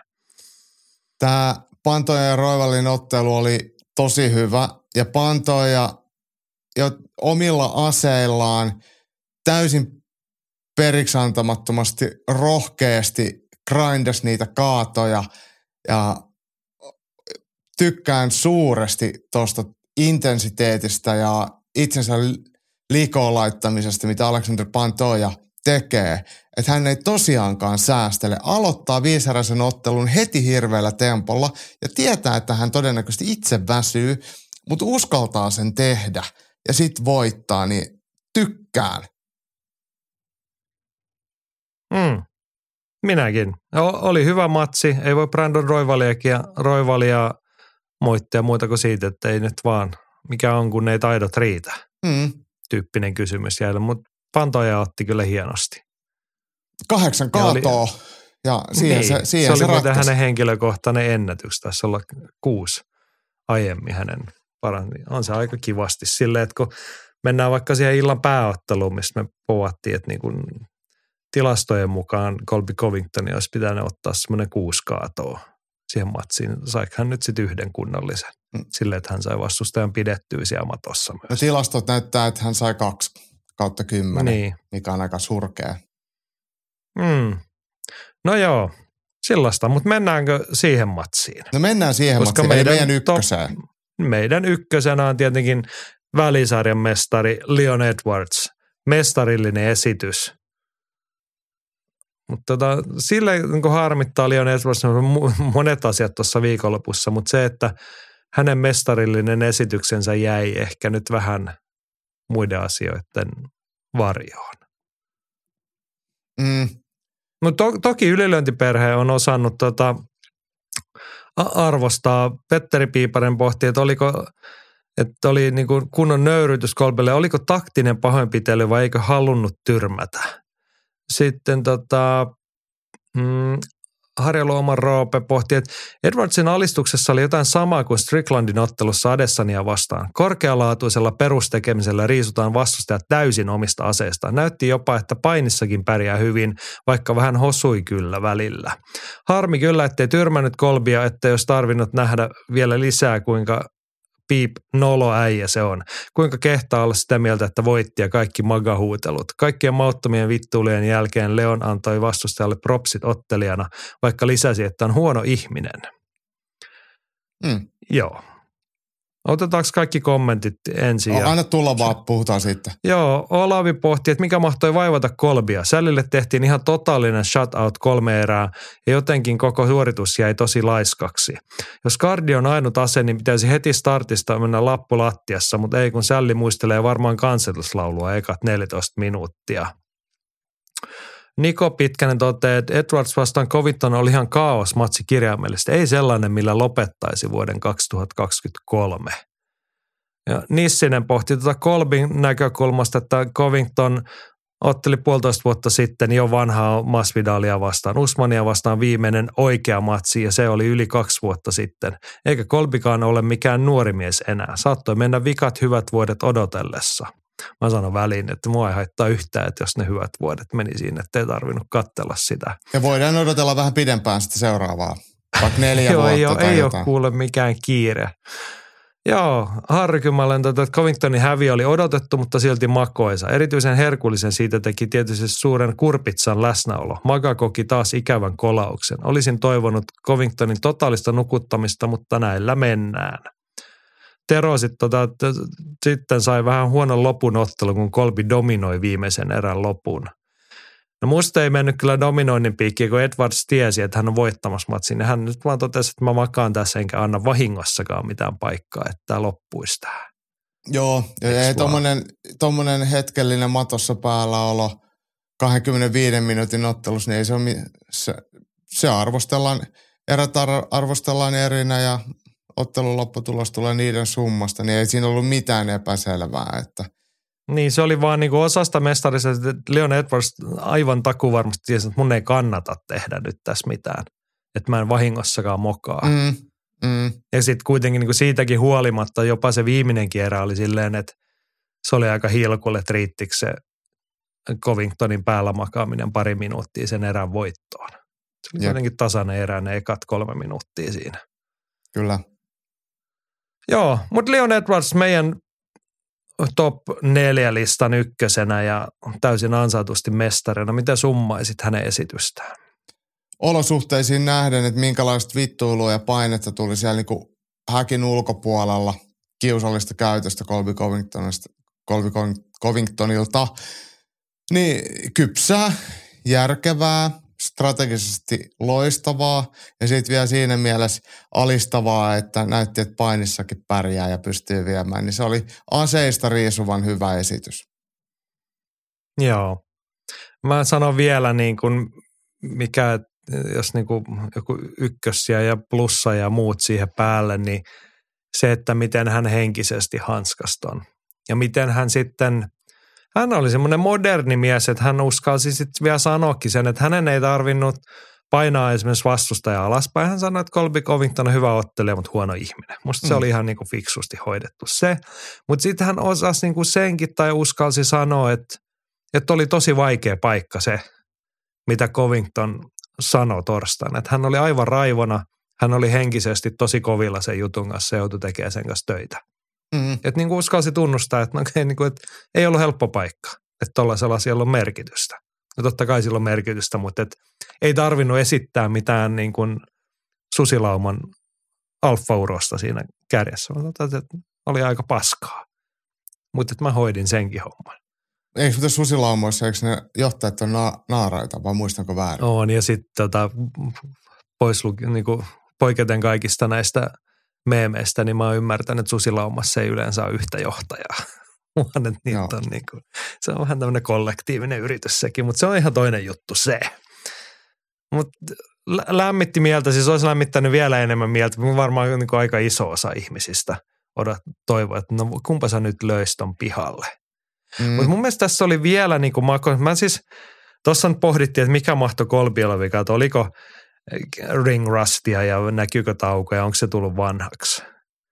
Mä haluaisin heittää nyt tämmöisen, tämä on ihan puhdasta spekulaatioa. Colby Covington lähti vähän varovasti ottelemaan, koska hän tiesi, ja aika nopeasti ensimmäisen erän hän tiesi, mitä olisi käynyt, jos hän olisi lähtenyt avaamaan peliä liikaa. Hän olisi hävinnyt rumasti. Ainakin se riski on siinä olemassa. Ja e- eihän Niin, Covington ja hän ei, ei- koskaan hän ei ollut uskalta- tyhmä ottelija. Niin. Mutta hän ei uskaltanut lähteä ottaa sitä riskiä, eikä halunnut, Mm. eikä siinä en mä sitä moiti. Fiksusti saa otella. Toi oli, mutta toi oli tommonen kunniallinen häviö nyt. Mm. Tyhjän sai pyytämättäkin, eikö vaan? Joku on joskus sanonut näin. Ja sitten tavallaan Colby Covington luotti siihen, että Leon Edwards tekee virheen, että et hän voi sitä kautta sen voittaa, mutta ei, ei Edwards on... Niin, mutta ei, ei se ole siis Colby Covington ei ole koskaan hyvinä vuosinaan otellut niin, että hän odottaa, että toinen tekee virheen. Ei, ei, hän mutta on mut hän pakottanut luotti niinku toisen- voit, voittonsa avaimen siihen, että jos Leon Edwards tekisi jotain hölmöä. Et, et, Niin, et, mun et, mielestä se ei ollut luottamista, vaan se oli niin kuin, näytti enemmän pelkäämiseltä. Että se oli Mm. mm. niin kuin, hän totesi, että se on mun ainoa saumani. Ja hän Jep. jäi sitä odottamaan ja sitten hän odotti niin kauan, että elämä vilahti silmien edestä ja menestys. Mutta mun mielestä se menee enemmän niin kuin Leon Edwardsin kunnian piikkiin. Että toinen ei uskaltanut antaa itsestään kaikkea, koska se luultavasti totesi, että tässä voi käydä huonosti, että jos Joo. mä lähden höntyilemään. Tämä on itse asiassa ihan yleinen tilanne. Tätä tapahtuu ihan kaikella tasolla. Et Toinen on niin paljon parempi ja pystyy osoittamaan sen sellaisella tekemättä ei oikeastaan mitään erikoista. Mm. Sen, sen huomaa. Ja kun me ollaan puhuttu tässä syksyn aikana siitä all-in ottelemisesta, niin just tällaisissa tilanteissa sitä voisi ulkoapäin ajatella, että pitäisi vaan laittaa all in, mutta kun se, se ei vaan siitä, niinku, jos ei sulla ole siihen mitään resursseja siihen all in tila, niinku, antamiseen toiseen nähden, niin, niin. Niin. niin se ei Mutta hyödytä. eikö tämä ollut just se paikka, että sä oot, sä oot, vittu, sä oot maailman suurisuisin vapaaottelija. Että sä oot niinku kaikkiin suuntiin ampunut, pyllistänyt joka suuntaan, sanonut kaikki niinku epämiellyttävät asiat, mitä voi sanoa ja niinku näyttänyt huonolta. Ja sitten sä oot vielä luvannut tehdä sitä ja tätä. Ja sen lisäksi sä oot 35-vuotiaana kolmannen kerran urallas UFC-titteliottelussa hävinnyt pystyyn ne kaksi ekaa. niin. Niin, eikö toi on nyt se paikka, milloin, että no katsotaanpa nyt kortit. Mutta tämä on nyt Colby Covingtonin perintö, että tulin näin ja pissasin housuun. Mm. Ei Ah. riitä, ei riitä. Ei riitä. Ja sitten hei, mä sanon vielä sen vastapainoksi se Leon Edwardsin mm, niin kuin integri, mikä se sana on, kun englanniksi on composure. Sä tiedät, että se on niin kuin paketti kasassa. Mm. 25 minuuttia. Mukaan lukien se lopun kahden minuutin makoilma. Mä nyt vaan oon, koska tämä homma hoituu näinkin. Kyllä. Hän, teki, hän ei tehnyt ikimuistosta matsia, mutta hän tiesi, että nyt ollaan niin kuin herkillä vesillä. No tiesi, että tämä riittää. Mä tiesin, että mä kontrolloin tätä matsia. Ja hän ei tehnyt mitään niin kuin minimaalisen vähän. Hän teki hyvän mestarin esityksen. Mutta hän ei myöskään päästänyt itseään siihen mihinkään kostonhimoon tai sellaisen mukaan, että nyt mä menen ja nuijin ton jätkän veripaltuksi. Jep. Vaan hän otteli, hän tiesi, että näillä aseilla mä voitan tämän matsin ja se riittää. Ja hän pystyi sen tekemään noissa olosuhteissa, niin se on kyllä ihan valtava virtuaalisen hatunnoston paikka täällä. Joo. Melkein veti hiljaiseksi nyt tämä. No kyllä, kyllä se vetää. Siis Edward, tosi vaikea keksiä mitään semmoista negatiivista sanottavaa tuosta Edwardsin viikosta. Et, et tietenkin lopetus tuohon, jos olisi vielä tullut, niin se olisi ollut kirsikka kakun päälle, mutta mut ei, ilman sitä, niin se on ihan yhtä hyvä. Että, et, suuria highlightteja siitä ei tule, mutta kyllä hän, hän esiintyi mestarina häkissä ja häkin ulkopuolella läpi viikon, niin hyvillä mielin voi lähteä Birminghamiin. Ei tarvii yhtään hävätä.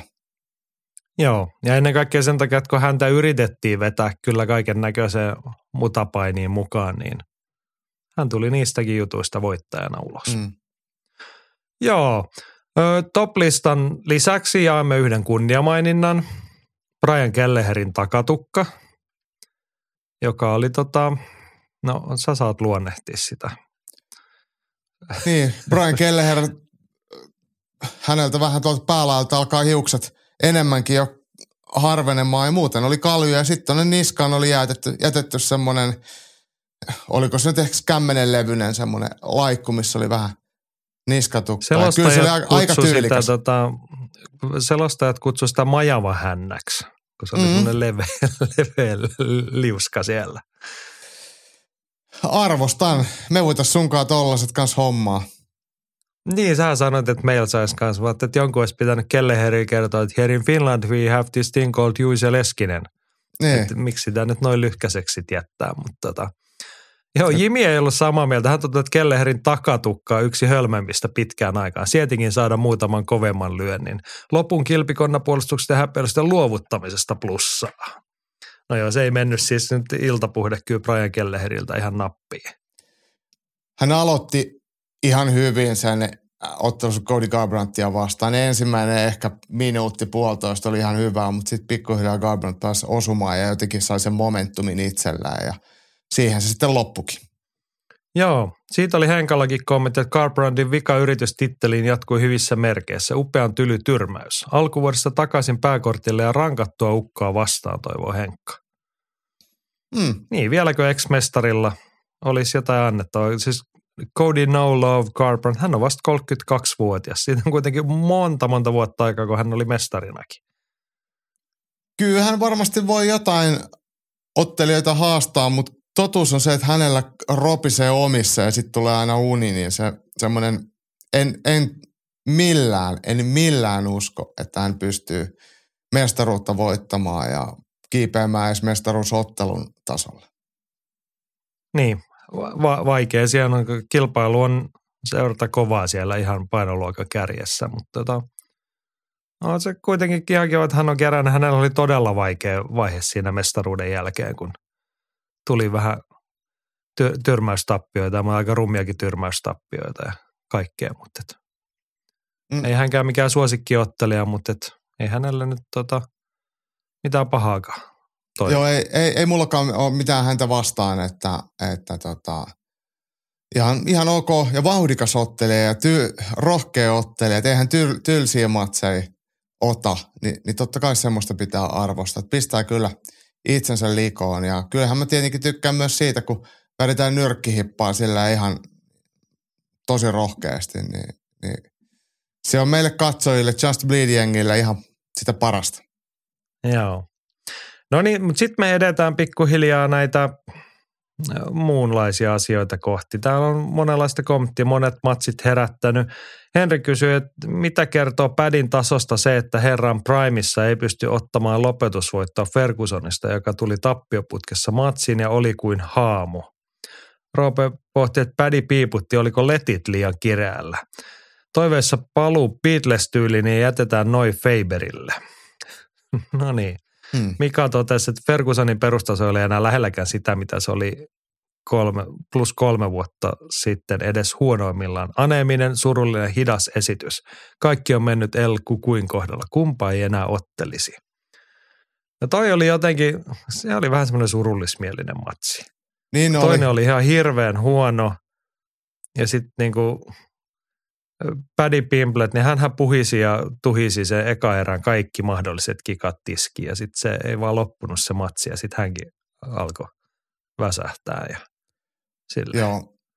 Se voi olla, että Pimbletilla tämä 70 kiloa, vaikka hän ei nyt ole turvottanut itseänsä enää sinne minnekään 100 kilon hu- huitteelle, niin noin painonvedot voi olla tosi raskaita sit pitkässä juoksussa, että joutuu pitää painoa aika matalalla. Ja, ja hän oli Fergusonin nähden esimerkiksi aika iso – et, et, et se varmaan jättää jälkensä. Ja sitten totuus on se, että hän ei ole hirveän hyvä pystyottelija, että hän on ihan kohtuullinen jujutsuka, mutta oma suojaus on, tai puolustus on, on täysin täynnä aukkoja.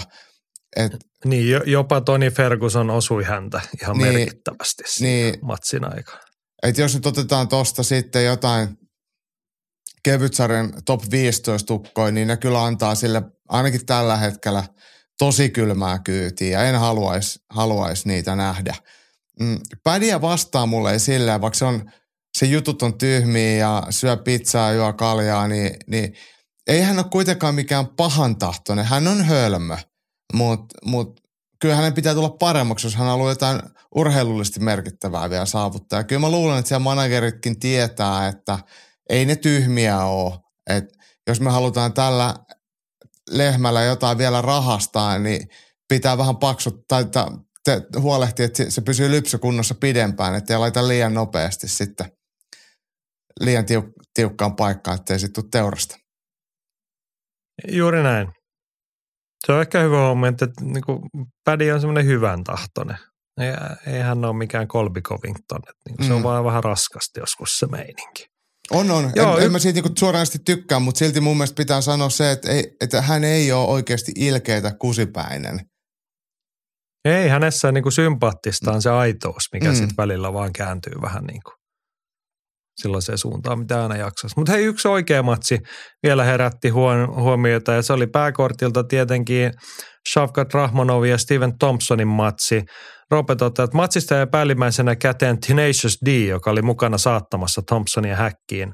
Olisiko Wonderboy voinut kestää kolme sekuntia, kun varmasti ne kolaukset kuuli? Shavkat voisi ottaa kolbia vastaan jotenkin sen meuhkaamisen olisi vielä typerämpää tyyppiä vastaan, joka ei A ymmärrä ja B ei välitä. Lasse kommentoisi, että Shavkat vastaan Covington olisi hyvä matsi. Kielimuurin takia Covington ei pääsisi ihon alle ja Shavkat pääsisi laittamaan kolbin unille. Mm. Joo, Toi siis toihan loppu siis kolme sekuntia ennen erän To- päättymistä. Joo, toisen Thompson- erän päättymistä. Niin. Thompson kuri, ku, taputti kuristukseen. Se on nyt vähän, mä en tiedä tuollaisessa areenaympäristössä, minkä verran ottelijat oikeasti. Toki se tulee läheltä se 10 sekunnin kläpsyt sieltä, mutta et jos sulla on kuristus päällä ja pulssi hakkaa korvissa, niin kuuleeko sen sitä aina? En tiedä. Niin se on voinut olla, että se, se kuristus on ollut tiukalla jo pidempään, että sä oot yrittänyt tsemppaa sitä. Niin kuin. Mm. Että se on ollut jo edelliset viisi sekuntia niin kuin ihan viimeisillään, että mä tsemppaan, tsemppaan, tsemppaan, mutta ei, ei vaan pysty.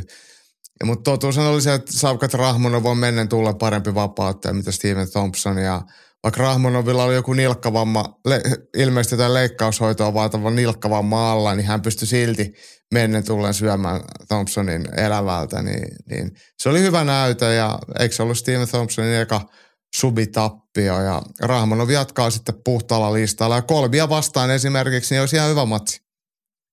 Joo. Mutta ei ole kiire. Ei siis niinku sen takia, että ei me haluta nähdä Covingtonia. Mutta no niin, se voisi ottaa kyllä saman tien sitten Niin. sen nilkkavamman jälkeen. Että Niin. Ei se ehkä meitä sitten haittaisi kuitenkaan. Nämä oli hyviä, mitä pojat tässä on sanonut kommenteissa, että kun ko- Rahmonov ei niin hyvin enkkuu ymmärrä ja nämä Covingtonin läpät varmaan menee ihan, ihan hukkaan, niin, niin se koko tarina on ihan hälyääntä hänelle, niin se, on- se on jotenkin siisti ajatus. Niin, mutta olisiko se kauhean kiinnostava matsi sitten kuitenkaan? Sekä. Ois, kyllä se tää, Rahmonov on hyvä ottelija ja kyllä hän, hänkin ansaitsee isoja otteluita, että mulla on tässä nyt tämä rankingi, ää, tää, mä en tiedä onko tämä päivittynyt, kun hän on, no joo, vi- vitos, vitos siellä hän t- tässä on, niin sitten siellä on Burns, Covington, Belal Muhammad, Kamar Usman yläpuolella ja Usman taitaa olla treenikavereita tuolta ää, Kill Cliffiltäkin, ainakin jollain tasolla, et, niin, niin ei se hirveästi, ja Gilbert Burns myöskin, niin, niin hirveän montaa vaihtoehtoa Mm. enää ole. No joo, make it happen. Kyllä se mulle kelpaa. Mutta nyt meillä olisi vielä toisenlainen, ei ole top-lista, vaan on tämmöinen flop-lista, jolle mä keksin muuten uuden nimen, kun mun on nostettu tämä maneeri esiin, tämä yksi laatusana, jota käytän. Niin mitä jos se olisi tämmöinen, että tässä meillä olisi UFC-synkkälista? Koska tässä on nyt ihan tosi synkkiä asioita. Mutta mun mielestä synkkälista, siis sehän voi olla jotain doom-metallia tai jotain, niin se, se ei No, mutta se on sitten eri asia. Mä kerron sitten erikseen, kun on Musakornerissa tulee synkkälistä. Ja tehdään. mä voin tehdä joskus vaikka parhaat Doom-sisääntulopiisit. Okei, jos no, löytyy semmoinen tapahtuma, missä niitä voisi soittaa, koska dumbiisithän kestää sille 9-16 minuuttia, eikä niitä voisi soittaa kahta minuuttia. mut, mut, No, no, sytyin nyt tälle ajatukselle, Joo. että teen tämän, ellei joku muu halua sitä tehdä, mutta kelpaako tämä nyt tähän, tässä on niinku synkkien asioiden lista. kyllä tämä mulle kelpaa. Flop neljä. Joo. Listan siellä neljä, Donald Trump. Musta se lipesi vähän sille hauskalla tavalla synkän puolelle, kun Donald saatiin kuvia ja tuotiin areenalle sisään, niin sen jälkeen kaikki jenkkiottelijat hävis Joo, matsinsa. Hmm. näinpä. Näinpä. Joo. Se on toi magajengi on tollasta, että ne ei, ei pärjää. Se on nähty Joo. Suomessakin. No musta se oli oikein sopiva ottamatta, miten sen nyt suuremmin kantaa, mutta et, no mä sanoin, otan mä sen verran kantaa, että mä en pidä niinku Donald Trumpista yhtään, musta se on ihan kauhea niinku ajatuskin, että ne meinaa tehdä siitä presidentin uudestaan. Mä luulen, että sä oot Mäkisen Teron kanssa sitten kuulutte siihen Donald Trumpin Suomi-faniklubiin. Ei, mä en ole vielä saanut sitä jäsenhakemusta laitettua, mutta tota, Tero tuo sen sulle varmaan ovelle ja tuo sulle oman lippiksen ja sitten vähän jotain ruskatusvoidetta. joo. Ja mullahan on semmoinen niinku punertava parta- ja hiusgeeni kyllä jo olemassa Mm. valmiina. Että tota. Ja sä tykkäät Hesästä, eikö, se ole, eikö toi Trump ole kans niinku semmonen, että syö pelkkiä burgereita? Niin ilmeisesti joo, en ole sen tarkemmin perehtynyt. No joo, sitten mennään eteenpäin, kun ei toi, ai, toi kohta ja ansaitse tämän enempää puhetta. Listan siellä kolme, Son Strickland ja Tricus Duplessis. Tästähän tota oli meillä kommentteja. Katsotaan tossa. Petri jakaa erityiskunniamaininnan 10 pistettä ja papukaijamerkki kaksikolle Strickland ja Duplessis. Just Bleed ja Anssi Kosenvuota pisti videon tosta ja tästä varmaan on joku painava mielipide ja oliko täällä jotain vielä. Joo, Väisä sanoi, että tuota Dana White aivan shokissa Strickland ja Duplessiksen tappelusta, kun itse on istuttanut ne sinne vierekkäin. And the Oscar goes to. Joo, ja Roope toteaa kyllä silleen, että Good Guy Strickland huomaavasti pyysi Gilbert Burnsin lapsia siirtymään sivuun välistä, että saa myllyttää. Joo, todetaan nyt Roopelle ja muillekin vielä. Siis siinä oli Gilbert Burnsin lapsi, siis Strickland mestarina istui vipissä eturivissä ja oliko Duplessis sit rivillä kolme, niin siinä oli Gilbert Burnsin perhettä siinä kakkosrivillä välissä. Ne ei ollut molemmat lapsi, se pienikokoinen, toinen pienikokoinen oli hänen vaimonsa. Mm. Tota, hommahan meni niin, että herrat jotain huuteli ja sitten Strickland, hän tosiaan hyvin kohteliaasti näytti varsinkin sille lapsiosapuolelle, että siirrytkö vähän syrjään. Ja lapsi tietenkin totteli ja sitten ruvettiin tappelemaan. Joo. Mutta tota, ihan hirveätä ripulikakkaa. Tosi synkkää. Nämä, tämä parivallikko Strickland Duplessis, he jotenkin ansaitsevat toisensa, että he puhuu samaa kieltä. Ja, ja vaikka mä en niinku tykkää mistään yleisössä tappelemisesta, musta on kiusallista, mutta, mutta jos jotkut, niin he voivat sitä keskenään tehdä. Tekis se vaan jossain muualla. Mut, mutta tota, on tää, et, no tämähän on vaan, tässä markkinoidaan heidän keskenään sitä ottelua ja me ollaan sitten niin pölvästi, että me ostetaan se.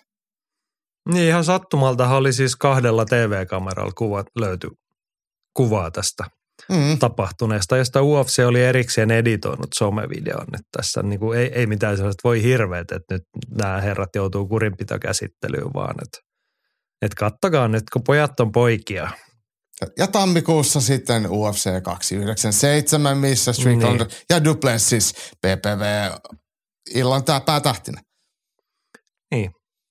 Just näin. Et kyllä Joo. meitä hei viedään kun pässiin arussa tässä. Joo, siis mä, mä en miettiin tota Väisäsen Antin kommentti, että kone oli laitettu vierekkäin istumaan, niin se UFC-vippiloossihan toimii silleen, että nämähän istuu aina, guestfighterit ja muut siellä samassa. Mutta tässä niin kuin nimenomaisessa tapauksessa niin ei ollut kyllä välitetty miettiä, ei ollut välitetty ajatella, eikä oikeastaan haitannut varmaan UFCtä yhtään, että näin kävi. Ei, se mä oon täysin sitä mieltä, että se on todellakin mietitty ja haluttu. Että ei siinä ollut mitään epäselvää. Niin, musta se on kaikkein synkintä. että niin todennäköisesti Mm. homma, homma oli just näin. Joo. Sitten mennäänkö synkkälistan sijalle kaksi? Mennään.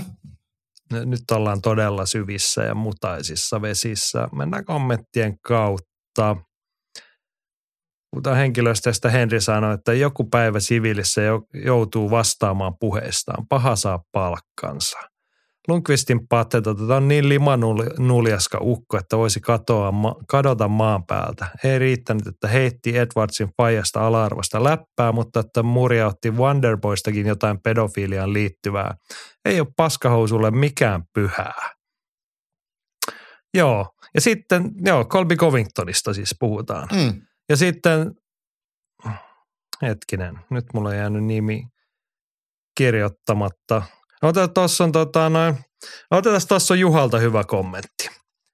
Tai isompi kysymys tämä. Milloin trash talk menee liian pitkälle? Milloin se alkaa muistuttamaan jenkkien vaaleja, jossa kaivamalla kaivetaan vastustajasta arkaa tietoa, johon isketään säälimättä?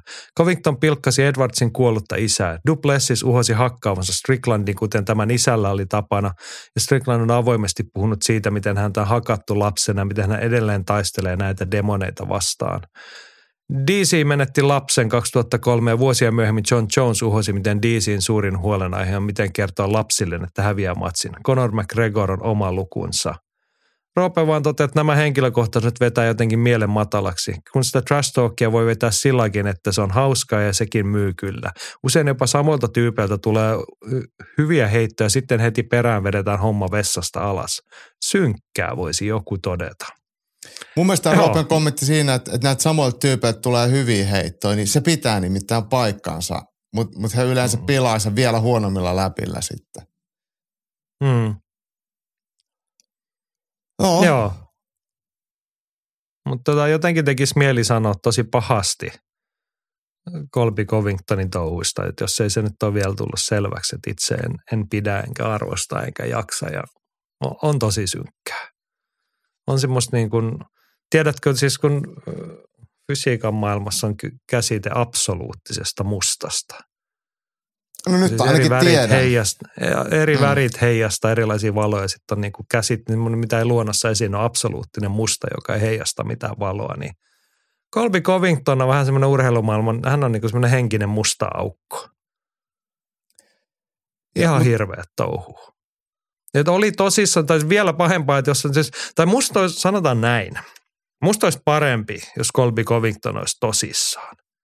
Niin Eikä se, että hän on, niin että hän on niin kuin jonkun shown takia niin kuin aivan täys kusipää ja vetää niin kuin kaikki ihmisyyden rajat viemäristä alas.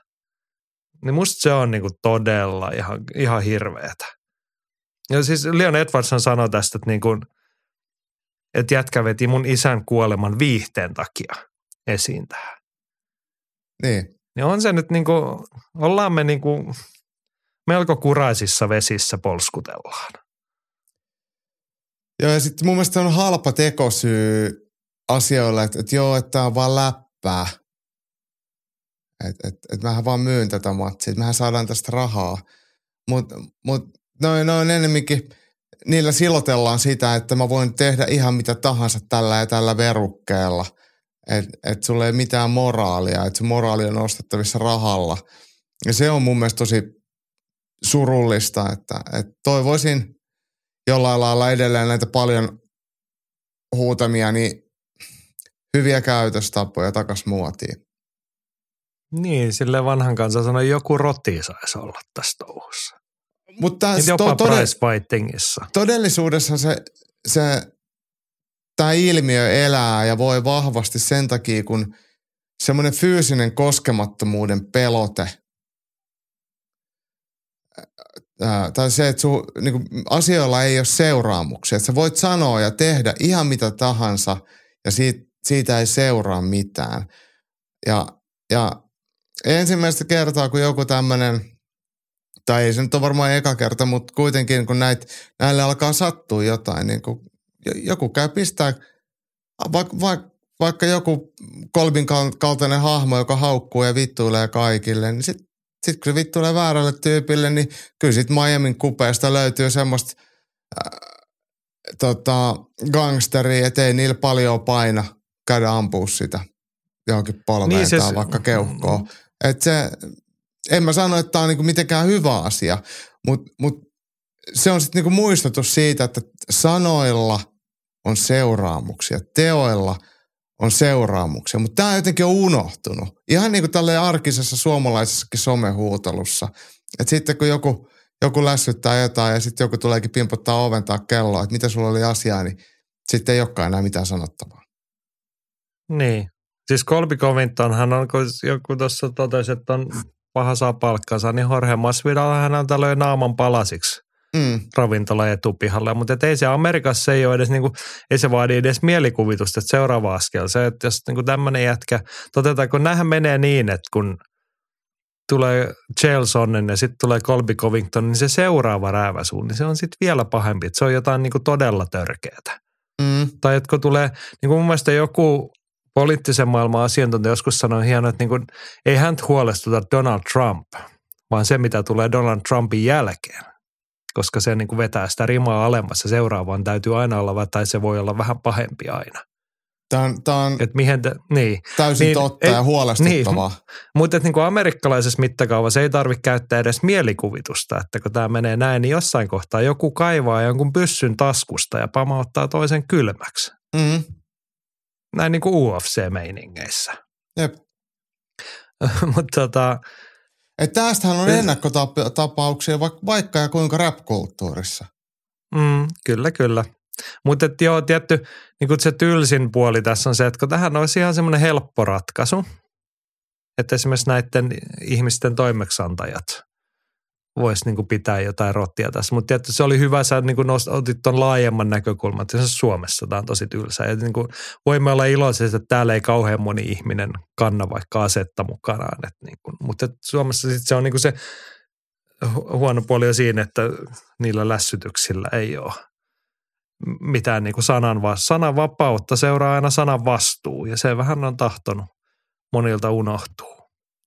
Joo, ja mun mielestä se on sitten taas, niin kuin, kun mähän monesti me ollaan, tai olen sanonut tässä podcastissa ja muissakin yhteyksissä, että, että kyllä mun mielestä ihmiset saa sanoa, mitä ne haluaa, mutta silloin seuraamuksia. Ja sitten seuraamukset pitää myös pystyä sitten hyväksymään.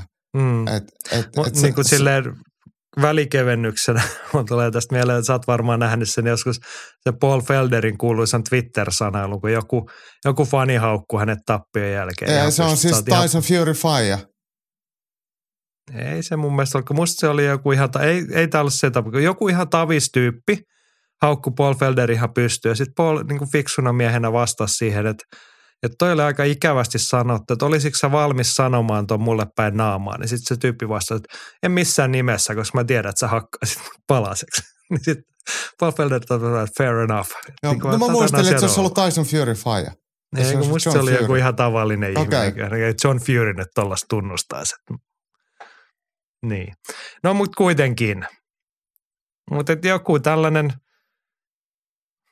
siis mä kaipaan ihan sama, mä en kaipaa sellaista, että me taannutaan niin kuin ihmislajina siihen, että, että joku sanoo jotain, niin sit sitä on niin kuin ainoa tapa, millä sen saa hiljaiseksi, että joku vetää sitä tarpeeksi kovaa lättyä. Mm. No kyllä mä en niin kuin ymmärrä, mistä tämmöinen niin kuin primitiivisempi ajatusmalli tulee. Tai että miten se toimii ja mikä se mekanismi olisi. Mutta ei, ei sekään mikään hirveän mieltä ylentävä maailmankuva tai tulevaisuuden näkymä. Ei olekaan, mutta mut se on oikeastaan sitten, jos sanotaan tällä isossa kuvassa, niin valtaa pitävien tehtävän asettaa ne säännöt sellaisiksi, että tällaisia ei tarvii olla. Tai tällaisia toimiin ei tarvii mennä. Mutta jos ajatellaan sitten, että vaikka minkälaista politiikkaa UFC noudattaa, niin hehän, hehän pesee omat kätensä ja jättää sen sääntöjen asettamisen ihan puhtaasti jollekin muulle, eli ei kenellekään. No niin, ja tästä me pääsemme synkkelistan siellä yksi. Siellä on Pound for Pound ykkösenä kuukaudesta ja vuodesta toiseen Dana White ja UFC. Koska kaikki nämä kolme edellistä listasia, kaikki nämä mitkä niin tässä on puhuttu nämä synkät jutut, niin kaiken sen on mahdollistanut tämä yksi taho.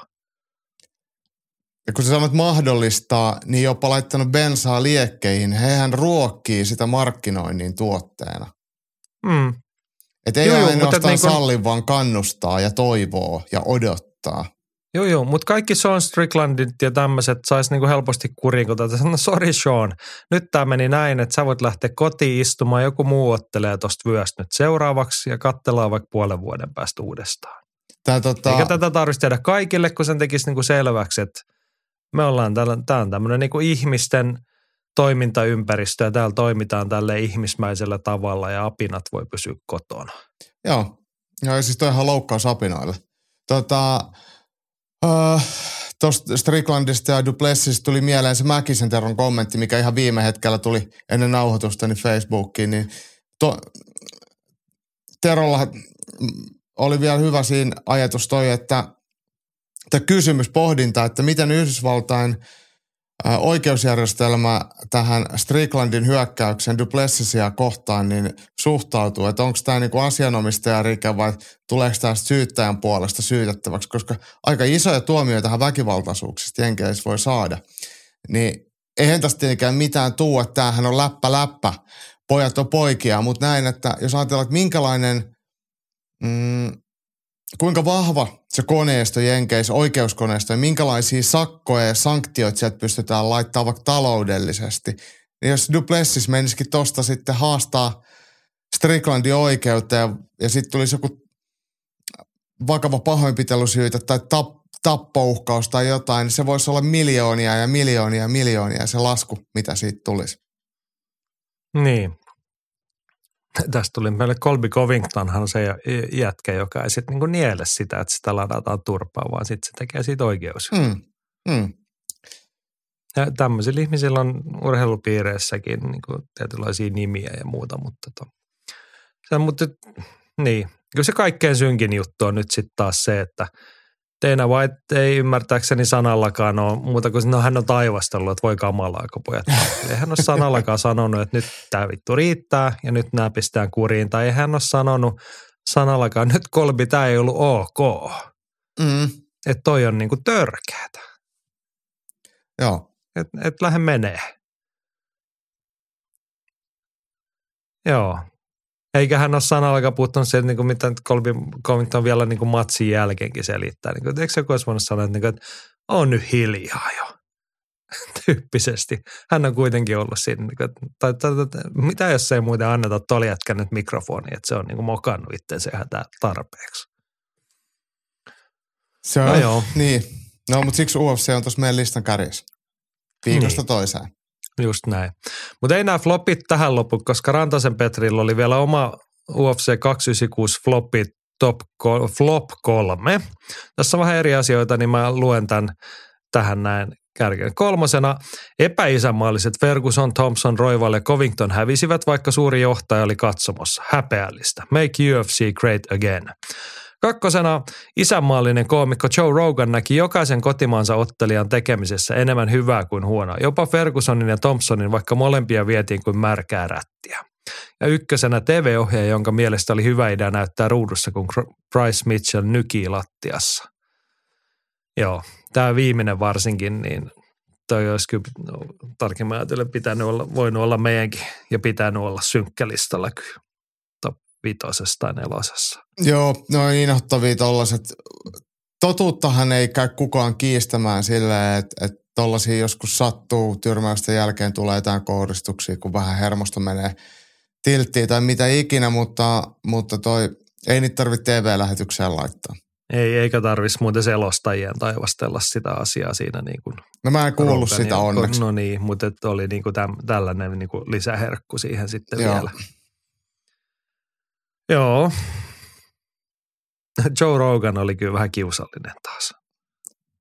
Mm, se, se on hä, hänen ehkä se, että kun hän tekee niitä nykyisin niin vähän noita, noita tota, miksi selostuksiaan, niin, niin se sitten ehkä näkyy sitten semmoisen ei niin tasalaatuisena suorittamisena. No se oli kauniisti sanottu. Hyvä Jaakko, että sä et niin kuin alennut tämmöisellä nykyisellä keskustelukulttuuritasolla. Sä osasit tolleen rakentavasti sanoa. Mut siis Terkkuja mä, Joelle sinne. Me ollaan kuitenkin tämmöisiä niin kollegoita tässä samaan aikaan. Meillä on molemmilla isot diilit podcastin tekemisessä. niin, niin. mutta mut kyllä toi on oikeasti, siis en, en mä ole mikään Joe Roganin vihaaja millään lailla. Että, et, En hänellä minäkään, on- mä en hän- jaksa sitä. et, et hänellä on, on, on tota, rajoitteensa, mutta niin, niinhän meillä kaikilla. Mm. Joo, tuli näistä vihaajista mieleen, että tätä, tässä niin jos summaa tänne, että me lähettiin sieltä Ice Skates Fightingista ja siitä magasta niistä jutuista nyt tähän meidän synkkälistaan, niin nykyään ei oikeasti, niin kun ei tarvi niin kuin, ei tarvi mistään kantaa vastuut ja sitten niin edes urheilussa silläkään mitään merkitystä, että sä häviät. Kun sit sä voit vaan sanoa, että mä olin parempi ja vihaajat vihaa. Hmm. Ja mä vannon veli, että mä vedän sitä turpaa seuraavaksi. Niin ei, ei jumalauta. Ei aina jaksaisi. No niin, sainpa sanottua. Mennäänkö eteenpäin? Mennään.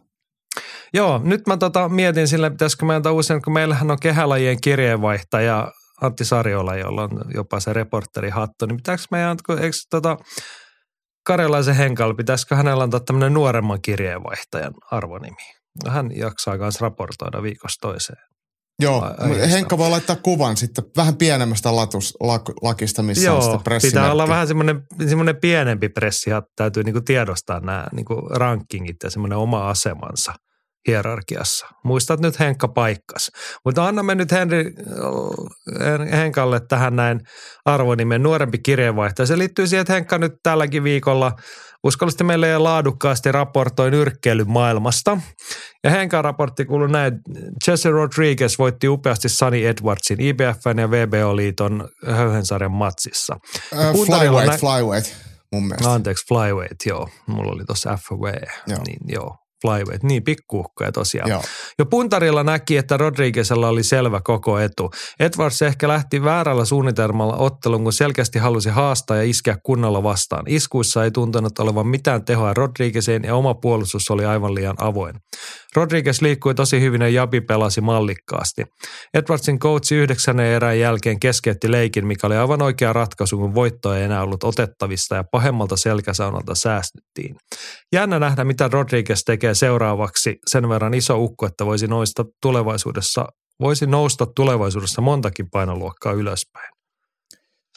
Tämä oli hyvä ottelu. Sunny Edwards mielestäni otteli matsin alun aika hyvin ja huolimatta merkittävästä ulottuvuushaitasta, niin osui hyvin etumaisella. Hän on hyvä ajoitus ja pystyy pelaamaan järkevästi sitä peliä, mutta hänellä ei ole lyönneissä semmoista tyrmäysvoimaa, mikä näkyy hänen ihan listastaan. Et 20 voitosta, niin muistaakseni olisiko vaan viisi ennen täyttä aikaa.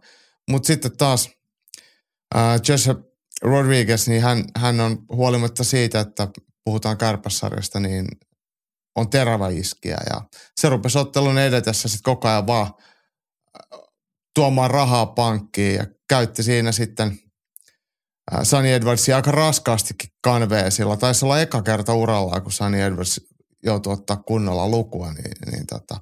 Ja tyylikkäästi sitten erätauolle mentäessä, niin Edwardsin huoltojoukot tajus, että, että, että tässä käy vaan pahemmin, että, että jätetään tämä peli tähän ja taistellaan seuraava matsi sitten vähän paremmista lähtökohdista. Mitä älytöntä pituuseroahan ottelijalla ei ollut, mutta Rodriguezilla vissiin aika kovat painovedot tähän painoluokkaan.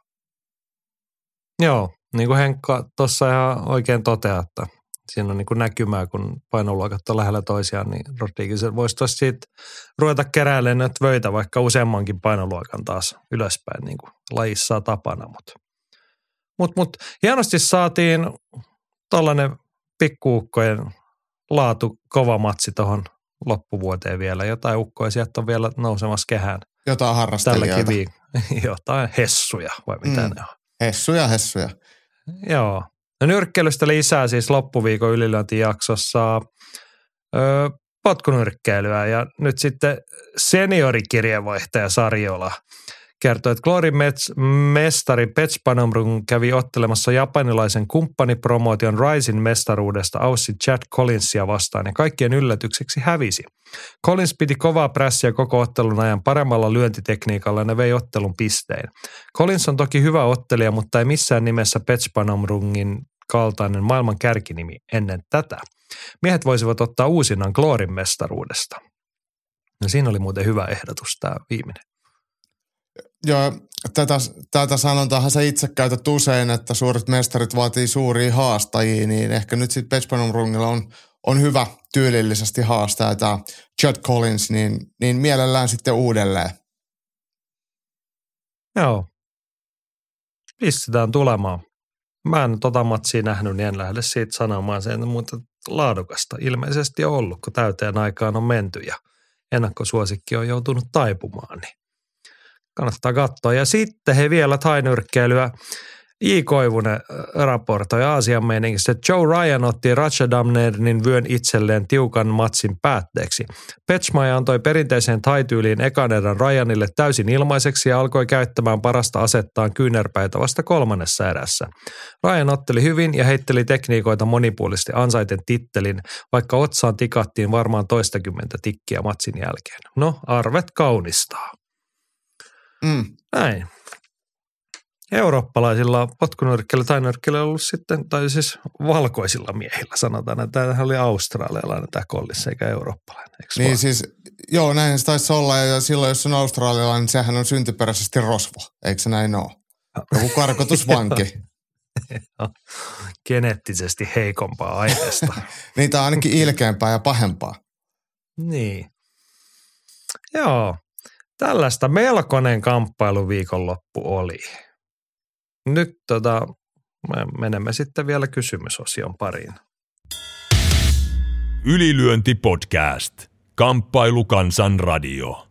Ja Kamppailukansan radiossa pikkuuutista vielä. Jami huomauttaa, että Michael Venom Page on sainattu ja debyyttiofsessa maaliskuussa. Mielipide ukoista hänen potentiaalista. Onko aineksia mestariksi asti vai enemmänkin hupiukko kortilla, jonka matseista saa viraaleja klippejä? No mehän MVPstä tuossa puhuttiin, kun tota, tätä spekuloitin. Tätä. Nyt se on ilmeisesti vahvistettu ja todistettu. Eikö hän sit, mun mielestä hän ottaa Kevin Hollandia vastaan. Näin se taitaa Joo. olla. Ja maaliskuu kuulostaa siltä, että Lontoossa sitten. Niin. Mulla on tässä para-aikaa UFCn äh, tapahtumalista auki ja maaliskuulle on avoimia tapahtumia 23. ja 16. päivä. Ja niille ei ole siis annettu paikkoja vielä, eli todennäköisesti nämä, näistä jompikumpi joko 16. tai 23. päivä tulee olemaan se Lontoonilta ja siellä varmasti tullaan Michael Venom Page näkemään Kevin Hollandia vastaan ja kyllähän se meille kelpaa. Kelpaa. Itse en usko, että MVPstä on mihinkään mestaritason kähinöihin, mutta viihdyttävä ottelija ja Kevin Holland on ihan hyvä mittari tuohon alkuun. Joo. Varmaan hyvä matsi ja sitten nähdään saman tien, että onko yhtään mitään. Joo. Joo. Toinen tämmöinen viime aikoina vähän pinnalla ollut uutisaihe, joka on täsmentynyt. Andy toteaa, että UFC on menossa Saudi-Arabiaan maaliskuussa, mutta miksi se ei ole mennyt sinne aiemmin? VVE on jo pitkään järjestänyt Saudeissa kahdesti vuodessa ison tapahtuman ja varmaan puolet merkittävistä nyrkkeilymatseista on siellä. Johtuuko tämä kenties UFCn korkeasta moraalista? En mä keksi mitään muuta selitystä ja nyt se moraali on vähän laskenut. Tai ei, anteeksi, ei se moraali on edelleen yhtä korkea, mutta Saudien äh, ihmisoikeudet onkin yhtäkkiä vähän paremmat ja se on ihan kurantti. Niin siis UFC on tietenkin painostanut ja kulisseissa vaikuttanut siihen, että Saudeissa on korjattu tällaisia asioita. Ihmisoikeustilanne on merkittävästi parantunut ja länsimaisen arvomaailman mukaan voidaan sinne nyt mennä, että jos maksatte 25 miljoonaa dollaria kynnysrahaa, niin kyllähän me voidaan tulla. Mm. Joo. Tiedätte sitä, kun ei kerrota ja niitä tätä kellekään, mutta siis Saudithan lähettää meillekin jatkuvasti rahaa, että me aina puhutaan heistä tälleen positiivisesti. Ja, ja Niin, siis oltiin ihan hilkulla, todettiin, että tota, jaha, tehdään tämä jakso ja sitten vietetään vähän joululomaa pari viikkoa tuossa noin. Mutta sitten tuli Saudeista, tuli shekki, niin todettiin, että no eiköhän me nyt sitten vielä heidän illastaan puhuta. Eikö siellä ollut joku ilta vielä tulossa? joo, siellä oli semmoista joku kansalliset kilpailut viikonloppuna. Joo, kansalliset kilpailut, kyllä. Ei saa he ihan- kilpailut. Niin. Jos nyt ihan, ihan melkein vakavissaan, kun Andykin oli melkein vakavissaan ton kysymyksen kanssa, niin tätä UFCn kohdalla toi kysymyshän liittyy tietty siihen, että he on nyt sitten neljä-viisi vuotta tehnyt yhteistyötä Arabiemiraattien kanssa Abu Dhabin suuntaan ja sieltä on tullut merkittävää rahavirtaa, niin mä luulen, että silloin on ollut sellainen jarruttava vaikutus, että kun nämä on vähän niin kuin kilpailijoita nämä lähekkäin olevat arabivaltiot, Niin kaapujätkät on nyt pistänyt sitten taaloja pinkkaa ja ruvennut kilpailemaan sille ja sitten on todettu, että no molemmat maksaa tarpeeksi paljon, niin käydään molemmissa. Tämä on varmaan se totuus ja sitten varmaan UFC on sanonut Abu Dhabille, että, että noin nyt tuosta naapurista haluaisi ostaa meidät sinne, että tuplaatteko te teidän, teidän tarjouksen, niin sitten me ei mennä, mutta kun ei ne varmaan halunnut, niin sitten ne käy ottaa sit sen osuuden sitten Saudeesta. Ja, ja en mä tiedä, sitten he ihan vakavasti ol, ottaen, mä oon monesti tätä vähän niin kuin läpäällä sanonut, niin mä kyllä ihan tosi mielellään menisin katsoa, että mikä tuolla on meininki. Et, et kyllä mua oikeasti kiinnostaa. Ja mä en ole Saudi-Arabiassa koskaan käynyt ja ihan silleen uteliaisuutta, niin voisin käydä katsomassa, että et mikä, mikä tilanne. Okei. Okay. Että sulle ei niinku moraali kiristä, otsa, moraalinen otsapanta ei nyt kiristä tämän asian suhteen. No, ei, mun on, no en mä ehkä arvosta heidän tapojaan toimia, mutta kyllä mua kiinnostaisi käydä katsoa, että mikä se, mikä se, millä se näyttäytyy se, se maailma, kun sinne paikan päälle menee. Toki kyllä, kyllä. siellä nähdä mitään, siis... niin. mitään toimittajat ei sillä enää, mutta, mutta kyllä sä hei vaistoat siitä ilmapiiristä jotain. Ja se, että saat sä vaikka liikkuu vapaasti, vai onko sulla aina joku paikallinen opas mukana ja m- mitä ikinä. Et, et kyllä, siis si- siinä mielessä, ja sitten mun mielestä, miten, en mä nyt siis voi, halua joka, missään tapauksessa jokaista saudi-arabialaista ihmistä tuomita. Eihän, he, he, he on syntynyt sinne ja se on sillä selvä. Mutta kyllä mua kiinnostaisi se tosiaan nähdä se maa ja kokea se ilmapiiri ja miettiä, tehdä sitten sen jälkeen tarkentavia arvioita, että missä mennään. Joo, enkä nyt siis ollut tarkoitus itse tässä mitenkään patsastella. Hmm. Siis ongelmallisia juttuja näin täältä maailmankolkalta katsottuna, mutta tota, saattaa olla, että itsekin lähtisin, jos olisi saumaa.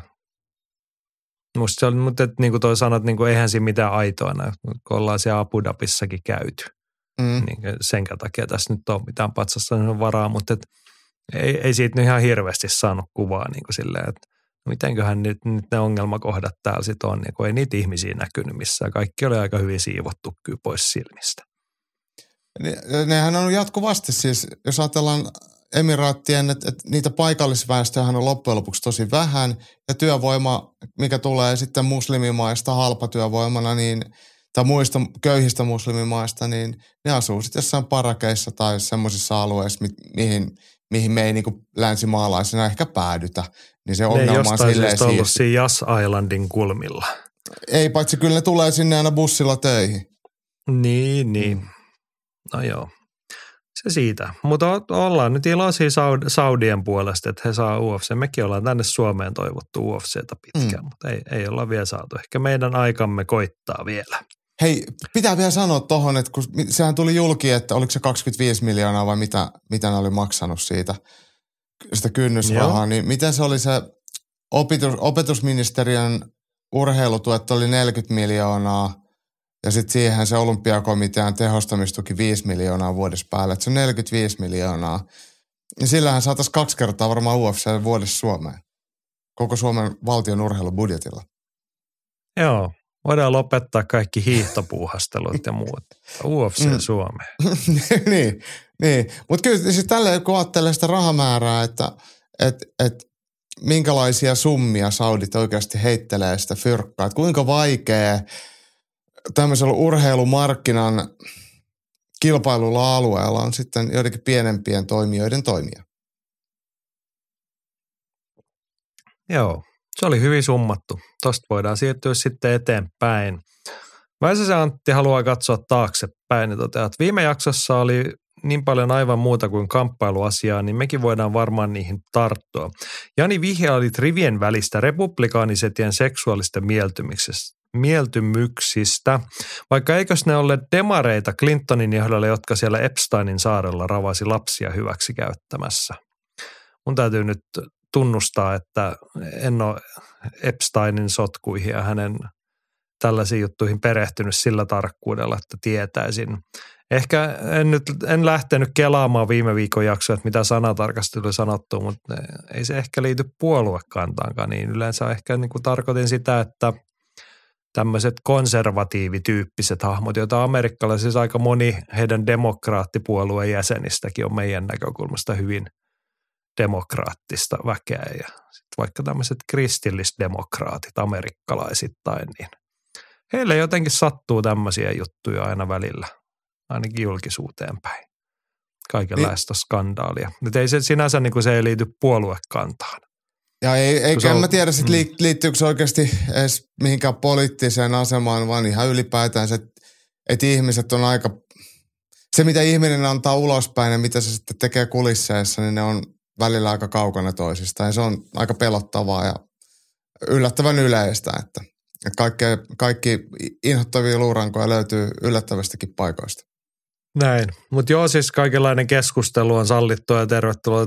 Tähän oli tullut kommentteja alle, mutta jätin niitä nyt lukematta, kun en, ihan pienellä selvittämisellä ei ollut niinku tarkkaa tietoa siitä, että mikä oli niinku totta ja mikä on tapahtunut, vai puhutaanko jostain fake news-tyyppisistä asioista, niin koitetaan pysyä silleen niinku to, to, tosiasioiden tiimoilla tämmöisissä – mutta sitten Epsteinista kun puhutaan, niin a- aika hänen, hänen tarinansa sille, mitä me telkkarissa niin aika hurja, hurja se kyllä on, no, mutta siis tässä oli jotain... Mutta sen niin kuin, ympärillä en, en tunne tarinaa ne muut väitteet, enempää. mitä tuossa keskus, ne ei liittynyt Epsteiniin yhtään Joo. mihinkään, vaan johonkin muihin tapahtumiin. Mutta voitte Joo. jatkaa sitä keskustelua meidän Facebookissa, kunhan pysytään asiallisilla raiteilla. Mm. Joo, selvä. Sitten tota, olisi tota tämmöisiä videoaiheita, mitkä on pikkasen hankalia, veljet, tässä podcast-ympäristössä, jotka olette taas jakanut meidän Facebookiin videoita ja sitten kommentoitte ilman kauhean hyvää taustatusta.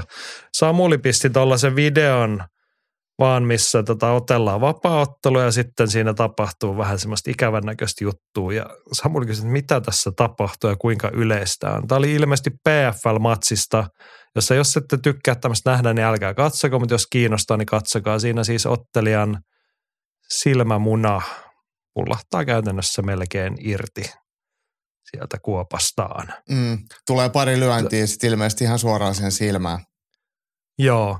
Tota, Samulin kysymys, että mitä tässä tapahtuu. Väisäsen Antti oli tätä vissiin keissiä muutenkin lukenut hän tiivisti, että siinä oli siis lyönnin perusteella silmänpohja murtunut ja sitten oli tullut painetta ja tämä kaveri oli niistänyt tai törättänyt nenänsä, niin se paine oli sitten pullauttanut sen silmämunan sieltä paikoiltaan. Ja ilmeisesti tämä, mikäs joku Martin, tämän ottelijan nimi oli, niin hän on – uransa sitten päättänyt tai joutunut lopettamaan, että pysyvää hermovauriota seurannut tollasesta, kun silmää on vähän revitty sieltä paikaltaan pois. Niin. Mutta en, en muista kuuleeni koskaan muuten niin kuin ihan vastaavasta tapauksesta. Ei se kauhean yleistä taida olla. Ei, mutta siis toi vammamekanismihan on itse asiassa aika yleinen, että et tuonne tulee jonnekin, äh, miten se nyt, hengitysteiden ympärille tulee jotain pieniä – murtumia, mistä sitten ilmaa pääsee tuonne silmään. Mulla on itselläkin tullut kaksi kertaa ihan, ei mitään sen kummallisempia, mitään supervakavia tällä. Ja sitten kun niistä, niin sitä painetta menee tuonne, tai ilmaa menee sitten tuonne silmäpohjaan tai johonkin. Ja, niin, niin sitten jos se on oikein vakavaa ja ni, niistä, niistä on oikein kovaa, niin se voi olla, että se aiheuttaa sitten vähän isompia vaurioita, mutta, mutta, mutta valtaosa niistä on aika pieniä ja niistä selvitään ihan, ihan levolla – mutta eihän niitä silmiä tarvii, kysykää vaikka tota Bispiniltä. Tai yhdelläkin pärjää siis. Yhdelläkin pärjää ja mitä se sitten sen UFCL kuuluu, että jos sellainen vain yksi. Niin. Mutta on il- inhottavan näköinen ja valitettavaa tietenkin tuollaista. Onneksi niitä on tosi harvoin. Ainakaan tuommoisia pahempia. Joo. Joo. Joo, sitten menemme Mediacorneriin. Hannosen Jimmi oli kanssa jakanut videon ja saatteella, että tämä ja Pavlovicin haastattelu olivat viihdyttäviä. Tämä oli tosiaan YouTube-linkki käyttäjä nimeltä Nina Drama. Hän on kovasti ollut pinnalla viime aikoina ja tota, tämä nyt olisi voinut sivuuttaakin, mutta otin tämän nyt Media Corneriin sitä kautta, että huomioarvon takia. Tässä niin kuin te, niin kuin ihan hilkulla että väitän painokkaasti, että tässä saattaa mennä niin kuin vuosi ja kaksi Dana White huomaa, että eihän me tarvita mitään muuta kuin tällaista. Että nämä voi nämä Martinit ja muut ja mesikämmenet ja dalpakat voi pysyä pois. Että otetaan näitä mimmejä tänne tekemään kivoja videoita. koska niissä ei satu mitään ikävää eikä puhuta mistään tylsistä jutuista. Mm. Eikä mitä siis, tämä Niina Drama, en nyt muista mikä hänen oikea sukunimensä on, mutta tällä nimellä hänen tilinsä löytyy YouTubesta. Hänhän on siis käytännössä UFC-leivissä tai tämän TK, mikä group onkaan. Hän tekee slapfightingia ja hän tekee, nyt hän on alkanut ilmestyä, hän on joka viikko tekee hauskoja haastatteluja Sean Stricklandia muiden kanssa, jossa sitten puhutaan sille sopivista asioista ja niin kuin silleen mukavia juttuja. Nyt hän oli tuolla sitten haastatellut Kolbin kanssa, tehnyt kivan jutun ja Edwardsin kanssa ja ne on silleen niin kuin sitten ehkä kohderyhmästä ja ikäryhmästä ja omasta kiinnostuksen asteesta riippuen ne on joko tosi hauskoja, viihdyttäviä tai sitten semmoisia melko kiusallisia. Välillä. Ei, ei niistä ole mulle niinku mitään haittaa, mutta ja, ja tota, ne, jos sanotaan näin, että, että niiden ehkä semmoinen anti sulle tai mulle tai ehkä suurelle ylilyöntiperheellekin niin voi olla vähän rajallinen, että et, ei sitä urhe, urheilullista puolta niin paljon sieltä sitten ehkä saa, mutta, mutta sitten tämä voi tuoda ihan uusiakin silmäpareja ainakin hetkellisesti. Tuo, tuo, ja siis just tämän takia luultavasti UFC jossain kohtaa voisi ihan hyvin toida. Mun on ihan hyvin helppo kuvitella, että teemme tänne mitään tavallista mediaa tarvitaan. Otetaan mm. toi ja sitten muutama, mikä se oli se keltalasinen äijä se, mikä no, New Yorkissa. Sh- no, smooch. Mikä onkaan. Niin. Tällaisia hahmoja, koska ne mm. tekee semmoisia sopivia videoita. Mutta tota, katsokaa ilman muuta YouTubesta Niina Drama. Hän on näyttävä nuori nainen ja hänellä on vaikutella ihan hyvät läpät ja hän on tehnyt painivideo Laura Sankon kanssa ja tällaista näin. Ja ei, ei siinä mitään. Jos tykkää. Some-vaikuttaja. No juuri sitä. Ja, mm. Mutta et muistakaa, että hän on UFC-leivissä, mutta et, päällimmäisenä nyt hänestä on mieleen, että hän kulkee punaisessa lippiksessä, missä lukee, että make MMA media great again. Et hyvä, hyvällä asialla tässä nyt siis ollaan. Jep. Joo, katsokaa jos katsotte. Voidaan jatkaa keskustelua, jos on tarvetta. Sitten, tähän on itse asiassa muuten tekniikkakornerin paikka nyt. Ei ole vähän aikaan tullut Samuliltakaan mitään, mutta Andilta tulee Andy paikkaa nyt vajetta tässä, tiedostaa niin kuin tällaisen. Ja kysymys kuuluu näin, että showpainia katsomalla kamppailulajien mestariksi. On hyvä ymmärtää, että kukaan koko maailmassa ei tiedä VVN supertähtiä paremmin, miten tehdä hurjan näköisiä iskuja, joilla on vähän tai ei ollenkaan vaikutusta kohteeseen. Showpainin huiput ovat ammattiatleetteja ja lajin piirissä on vuosikymmenten aikana kertynyt osaaminen. He todella tietävät, mitä tekevät. Kun showpainia tekee jonkin näyttävän liikkeen, kannattaa katsoa ja analysoida tarkkaan, miksi se ei vahingoita kohdetta. Kyse on käytännössä aina jostain sopivasta nivelkulmasta – tai oikeaan aikaan rentoutusta lihaksesta, joka päästää voiman vuotamaan vaarattomasti pois näennäisestä kohteesta. Kun tämä on selvitetty, tarvitsee vain tehdä päinvastoin ja iskut ovat maksimaalisen tuhoisia. No, Jaakko, oletko mielestä, alkanut ottaa jo oppia nyt tästä aiheesta? Mun mielestä on oikeasti mielenkiintoinen tulokulma ja, ja hyvä ajatus. Ja nämä pellepainijat todellakin osaa tehdä näyttävää tuommoista kamppailu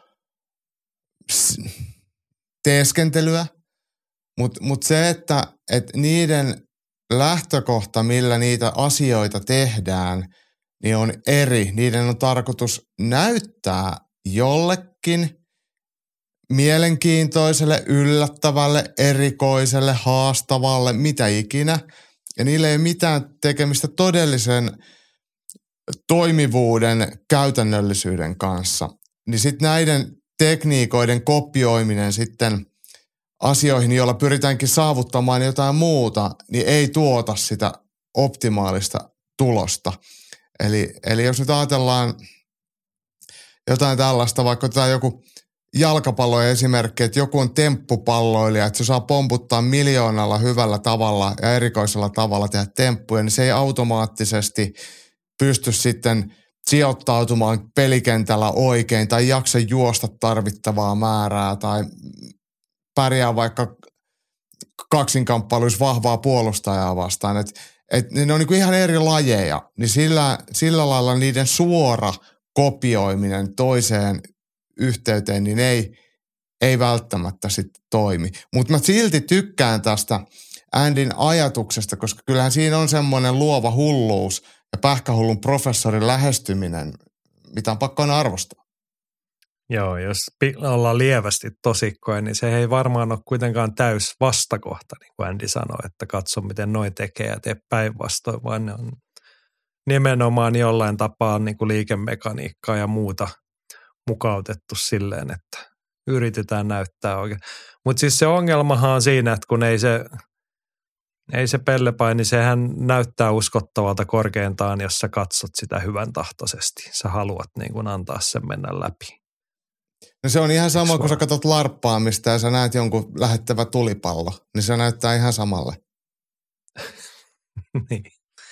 Joo, mä mietin sitä, että onko niinku, jos ollaan vähän tosissaan, niin onko ne VVE-jätkät edes maailman parhaita tossa? Voisiko parhaat kuitenkin sitten niin kuin jotkut raudankovat elokuva-alan ammattilaiset, jotka toki lyö niin kuin ohi, ihan niin kuin ohi, ohi, ja sitten sitä, niin, että sitä niin kuin manipuloidaan kuvakulmilla ja äänimaailmalla – mutta niiden täytyy oikeasti niinku liikeradoilta ja muilta näyttää täydelliseltä ja hyvältä. Ja Nyt siihen on syynsä, että miksi vaikka kamppailuurheilijat on saanut elokuvarooleja, siksi että näyttää niin kuin luonnostaan hyvältä.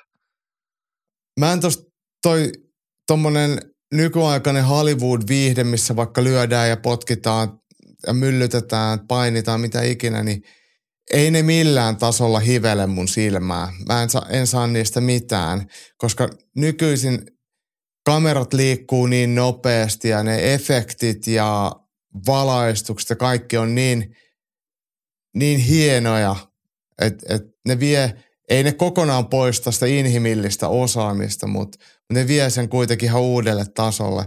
Mutta sitten kun katsotaan näitä Hongkong kumfupätkiä 70-80-luvulta Jackie Chanin kulta-aikaa ja hänen kollegoitaan, jolloin kamera pysyy paikallaan – ja sitten tehdään hulluja stuntteja ja tiputaan ja tapellaan jostain talojen katolta alaspäin, niin ne on huikeita, ne on ihan, ihan älyttömiä, kun niissä ei ole ollut mitään ulkopuolisia efektejä, niissä on ollut vaan se inhimillinen osaaminen ja lihastyötä, motoriikkaa, koordinaatioa ja sitten sit joku kuvakulma tai pari, mistä sitä on kuvattu. Mm. Joo, mutta nyt siis sä aiot loppuviikon käyttää VVN katsomiseen ja yrittää löytää valmentamiseen jotain uutta. Siis miten se eroaa mun normaaliviikosta? Vaikka mä esiinnyn tämmöisenä tota, VVE ja RAW ja mitä ikinä nämä onkaan vihaajana, niin mä en mitään muuta tee kuin ottaa spandexit päällä ja rasvaile itteni öljyä ja mylvi. Niin Jaakollahan siis valmennusrahoilla ostetussa penthouseissa on sen verran iso se oleskelutila, että siellä on täysmittainen VVE-kehä. Joo, mistä voi hyvä pomppaa. Joo, ja sitten siellä on nyt tuoli. Se on korokkeen rakennettu ja siinä on tuoleja, millä voi lyödä toisia ihmisiä. Mm. Tästä tuli nyt mieleen, miksei se Son Strickland, kun se pyysi sen lapsen siirtymään siitä pois ja siitä hän vapautui tuoli, niin se lähti kiipeämään se yli, kun se olisi voinut ottaa sen tuoli ja lyödä sillä sitä duplessista. Ei ne kanssa mitään tajuu ne jätkät. Ei, ei. Ne, ne oli huonosti, jotenkin puutteellisesti sen koordin, koordinoinut sen, sen tota, näytellyn tapauksen. No ensi kerralla ohjaaja antaa heillekin korvanapit sitten, että hommat sujuu vähän mallikkaammin. Tästähän siinä on kyse, kun niin kuin samassa firmassa ollaan, niin kuin ollaan puhuttu niistä synergiaeduista, niin just tällaisiin tilanteisiin nyt tarvitsisi niin saada sitten pikkasen apua siellä UFC-puolellakin. Ja Suomessa voisi niin kuin mun mielestä esimerkiksi samalla lailla kuin Keitsillä on kuitenkin Starbuckshan tekee niiden näitä spiikkejä englanniksi, missä hän on muuten tosi hyvä. Hänellä on hyvä ääni ja häneltä taipuu toki äidinkielenä englanti kanadalaisena niin, niin, niin oikein hyvin, niin, niin ehkä nyt pitäisi ottaa sitten valmennustiimiin tai, tai tuotteen kehittämisen tiimiin niin Starbucks vahvemmin mukaan. Just näin. Make it happen. Tälleen nämä nyt on saatu Keitsinkin niin kuin liiketoimintaa merkittävillä innovaatioilla parempaan suuntaan tässä tehtyä. Joo, meillä olisi vielä musakorneri jäljellä. Siellä olisi Kanteleet Katja, soimaan. Joo, Virosen Katja.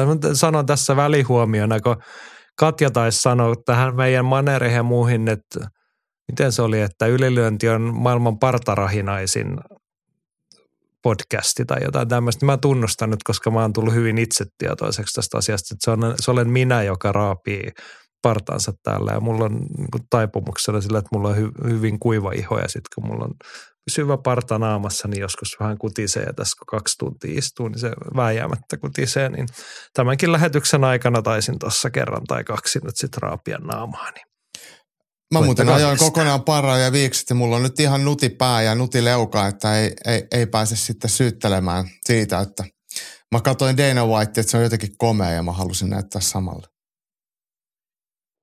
Tämä vetää mut nyt jotenkin sanattomasti. Ehkä mä nyt sitten palaan vaan tuohon musakorneriin, johon Katja on siis lähettänyt meille kontribuutionsa. Ja tämäkin nyt tota, viime viikkoon viittaa. Ja Katja toteaa, että haluaisin vaan palata ihan vähän siihen viime kertaiseen Samulin ja Teron death metal kautta skedekulttuurisanailuun. Että kun mies siis työskentelen hitsaja, niin ymmärrättekö työ yhtään, että jos te kerrotte noin hauskoja juttuja tässä podcastissa, niin me alan hihittää hitsaan ihan miten sattuu. Kuten siis kävi viime perjantaina, kun kuuntelin ylilyöntiä töissä. Kauhean vaikeaa on naureessa hitsata suoraan. Joo, y- yritämme tuntea vastuumme, yrittäkää tekin, kun tänne viestejä kirjoitatte, koska mehän haluamme, että ylilyönti on semmoinen safe for work-tyyppinen ohjelma, koko perheohjelma, että kaikki kehtaa ja pystyy töissäkin sitä kuuntelemaan. Mutta sillä lohdutuksen sanana, niin onko se nyt hitsajalla sitten niin vaarallista, jos välillä menee vähän vinoa? Varsinkin perjantai-iltapäivällä on hitsattu, niin eikö sitä joskus ennenkin sattunut sitten, että ei mitä väliä, että jos joku valtamerilaivan sauma vähän vuotaa, ei se ole niin justiinsa. niin, se Katja siellä itärajalla hitsaa valtamerilaiva saumoja? No en mä tiedä, mutta jotain, va- tai kaasuputkia tai öljyputkia tai jotain no niin. ää, ydinvoimalaa. No jos, mutta jos vähän menee vinoon, niin sanot, että tuli vähän aikaisin avattua se perjantai-pullo siinä lounastunnilla, niin ei kai se nyt niin tarkkaa. Ei sit kaikki, aa tuttu juttu, tuttu juttu. Niin, been there, done that. Mutta joo, hei ensi viikolle Musa Corner, jos joku haluaa tehdä Doom Metallista, niin sisään tulla top kolmoset. Tai kyllähän meillä näitä genrejä riittää. Olemme avoimia ehdotuksille. Antaa tulla. Ja nyt loppusuoralle meillä olisi Hannosen sana-assosiaatio. Jaakko, tuttu juttu. Minä kerron sanat. Sinä vastaat, mitä ensimmäisenä tulee mieleen. Parhaani teen. No niin, ensimmäisenä chakrat. No tämähän nyt on tietenkin menee jonnekin tuonne Intian seudulle, mutta en, en ihan tarkalleen edes tiedä, mitä, mitä se siellä tarkoittaa. Niin. Joku jooga-asento tai jotain muuta tämmöistä hi, hinduismiin liittyvää se varmaan on. Joo, en nyt lähde sanoa, että mihin uskon tota, niin sinne suuntaan, mutta siis nämä chakrat on oppi ihmiskehon seitsemästä energiakeskuksesta. No niin. Intian suunnalta joo. Mutta näihin liittyy sitten niinku, tämmöisiä ihan nykyisin meilläkin tunnettuja termiä, solar plexus on ymmärtääkseni yksi niistä okay. seitsemästä energiakeskuksesta ja muuta. Mutta tota, niin, Intia tuli mieleen nyt tästä. Joo. Ei kai siis parempi, no, että jatketaan eteenpäin, eikö vaan? Kaikkea mekään ei tiedetä hirveän hyvin. Että, ei, mutta jos joku haluaa luennoida tästä aiheesta, onko chakrasta jotain hyötyä vaikka kamppailuurheilussa, niin antaa tulla. Seuraavana, kilpailu vietti. Tämä on muuten mielenkiintoinen termi. Ja kun kilpailuviettäjäkin on erilaisia. Toisella se kilpailuvietti on, on voittamiseen vahvasti liittyvä, joka hakee siis kaikessa, kaikessa pelataan noppaa tai korttia tai painitaan tai futista. Että se on semmoinen, se kilpailuvietti on äärimmäisen kova ja jopa välillä sitten niin kova, että se estää sua tekemästä mitään. Että et se on yl, ylitse pääsemätön. Ja toisella kilpailuvietti on, on, on ehkä erilainen, joka on sitten vähän enemmän uteliaisuuspohjainen, että mitä, mitä sieltä – kilpailun toiselta puolelta sitten löytyy, koska monia asioita ja tunteita ja kokemuksia, niin ilman kilpailua niitä on vaikea kokea, niin, niin se on sitten erilainen, että se ehkä on sitten niin voittava tai voittoon panostava. Mutta tärkeä osahan se kuitenkin jollain lailla se kuitenkin kuuluu ihmisyyteen. Joo, ja urheiluun ennen kaikkea. Mulla tuli No, valitettavasti niin. mieleen, että niin kuin nuoremmissa sukupolvissa toi jotenkin on niin kuin kuihtumaan päin. Semmoinen urheiluun liittyvä kilpailu vietti. Joo. Se on, Tähän se, ei nyt ollut mitään tieteellistä dataa tämän väitteen perusteella. Se on ihan tämmöistä niin kuin kenttätason huomiointia vaan. No, eteenpäin. Seuraavana tulee henkilön nimi Carlos Newton. Hän- Hänhän on se kuuluisa keksijä, eikö se? Joo, joo. En yhtään matsia muista, vaikka kuinka yritän miettiä, että et, et, mille otteet häkissä tai kehässä on näyttänyt. Tuttu nimi, mutta itselle valitettavasti täysin merkityksetön suuruus. Vapaattelun kuitenkin alkuvuosilta, tai no keskiajalta, ei alkuvuosilta. Niin tässä oli niinku jännä, jäi niinku itsekin hämmentää, että kun, joo siis tiesin, että joo tollainen nimi eikö se ollut joku UFC-mestari ja on. Joo hän on ollut UFCn silloisen välisarjan mestari lyhyen aikaa otellut Prideissa kaiken näköisiä kovia ukkoja vastaan, mutta et, onko se jotenkin osunut sellaisen rakaan, että hän on ihan niitä OG-jätkiä, mutta sitten hän ei ole ihan tätä niin kuin NS-nykyaikaista vapaaottelua. Ja sitten se ehkä ura oli sen verran lyhyt, että vaikka matseja nyt reilusti onkin, niin ei ole ihan ikimuistoinen tapaus ollut. Joo, ei ainakaan itselle. Se on jotenkin hassua, että, että, että mutta mut ei se mitään. Varmaan mä veikkaan, että saattaa sitten Jimillä olla joku taustalla, että se on tehnyt jotain, mistä me ei tiedetä. Jot- Jotain merkityksellistä, mitä me ei nyt sanottu. Niin se Niin, todennäköisesti tai tulee meille Jimi vaan tietoon. vetelee näitä ihan hatusta vaan ja googlailee jotain tämmöisiä. Eikö, sehän tekee sitä vähän- psykoanalyysiä koko ajan. Ai et- niin, et- tämä oli et- se juttu. Joo. No nyt tästä suoritetaan siis psyykkistä profilointia. Hannonen on ilmeisesti joku TV-sarjan semmoinen rikostutkija siviiliammatiltaan, mutta tota, nyt tulee seuraavataan selkeästi, niin kun, nyt kun Hannonen ymmärtää, että näitä esitetään aina Jaakolle, niin tämä tulee nyt Jujutsu Jaakolle tämä seuraava. Hill Hook. Palhaares. Paul Harris vai? Semmoinen Rosmar Palhaares. Joo, Väh- vähän pitkäksi vedetty Hill Hook. Joo. Kieltämättä hän tuli mulle kakkosena mieleen. Ykkösenä tulee kyllä mieleen Tipi Hirvikangas. Okei, okei. Ihan kuin siis somesta nähnyt Tipi on käynyt korjauttaa polveensa uuden eturistisiteen. Joo, Tipi ei ollut maistanut omaa lääkettä. Hänhän on jonkun polven varmaan urallaan vääntänyt hilhuukella rikki. Tipi oli pelannut koripalloa ja katkaissut eturisti sitteensä, mutta nyt se oli leikattu viime viikolla kuntoon. Ja malttia ja tsemppiä kuntoutukseen Timo Juhanille sinne, mutta tota, kyllä hän on mun kirjoissa se ikimuistoinen suomalainen hilhuuk mestari. Ja Tipissä oli ennen kaikkea se niin aktiiviuralla, että se, että miksi hän oli niin hyvä niissä, paitsi teknisesti, niin hän on, hänellä oli semmoinen, semmoinen pieni satuttamisen halu. Hän on täysin häikäilemätön, kun hän haki niitä. Se jeesaa. Se on vähän sellaista palhaarasmaisuutta. Niin, niin siis ja Tippi ei niinku porsastellut sen suhteen. Sitten kun taputettiin, niin sitten se oli ohi, mutta että hän myöskään hän ei hakenut mitään pikkunättiä teknistä hilhukkia ymmärtääkseni. Sitten kun oli paikka, niin sitten oli paitsi tekniikkaa, niin runtattiin oikein silleen, Mm. tähän nyt voitetaan tämä matsi. Ja sitten aika usein niitä voitettiin. Joo, mutta tsempit tipille sinne polven kuntoutukseen. Seuraavana etenemme, tämäkin on näitä toistuvia teemoja. 2010-luku. En mä oikein tiedä. Ei, kun nythän, nyt, nyt mun on pakko sanoa, siis 2010 mä muutin Porvooseen ja siitä meni neljä vuotta aika tasapäivälleen Porvoossa. Niin se on ehkä semmoinen, mitä mulle tosta ihan, ihan tulee ekana mieleen. Joo. Jotenkin helposti muuten tämmöiset, mehän keskusteltiin siitä 2000-luvun taitteesta, se niin helposti kulminoituu 9-11 juttuihin, kun se on se alkanut tavallaan mm. se Mm. vuosikymmenen vuosituhat siitä, niin näihin alkupuoliin. Mutta et kyllä mä sanoisin, mulle tuli nyt tässä kontekstissa mieleen 2010-luvusta niin semmoinen yhtenä sanana kulta-aika. Niin kuin tavallaan itel, tai siis suomalaisen vapauttelun kulta-aika, vaikka. Suomalaisella ammattinyrkkelyllä meni aika hienosti tuossa paikkeilla.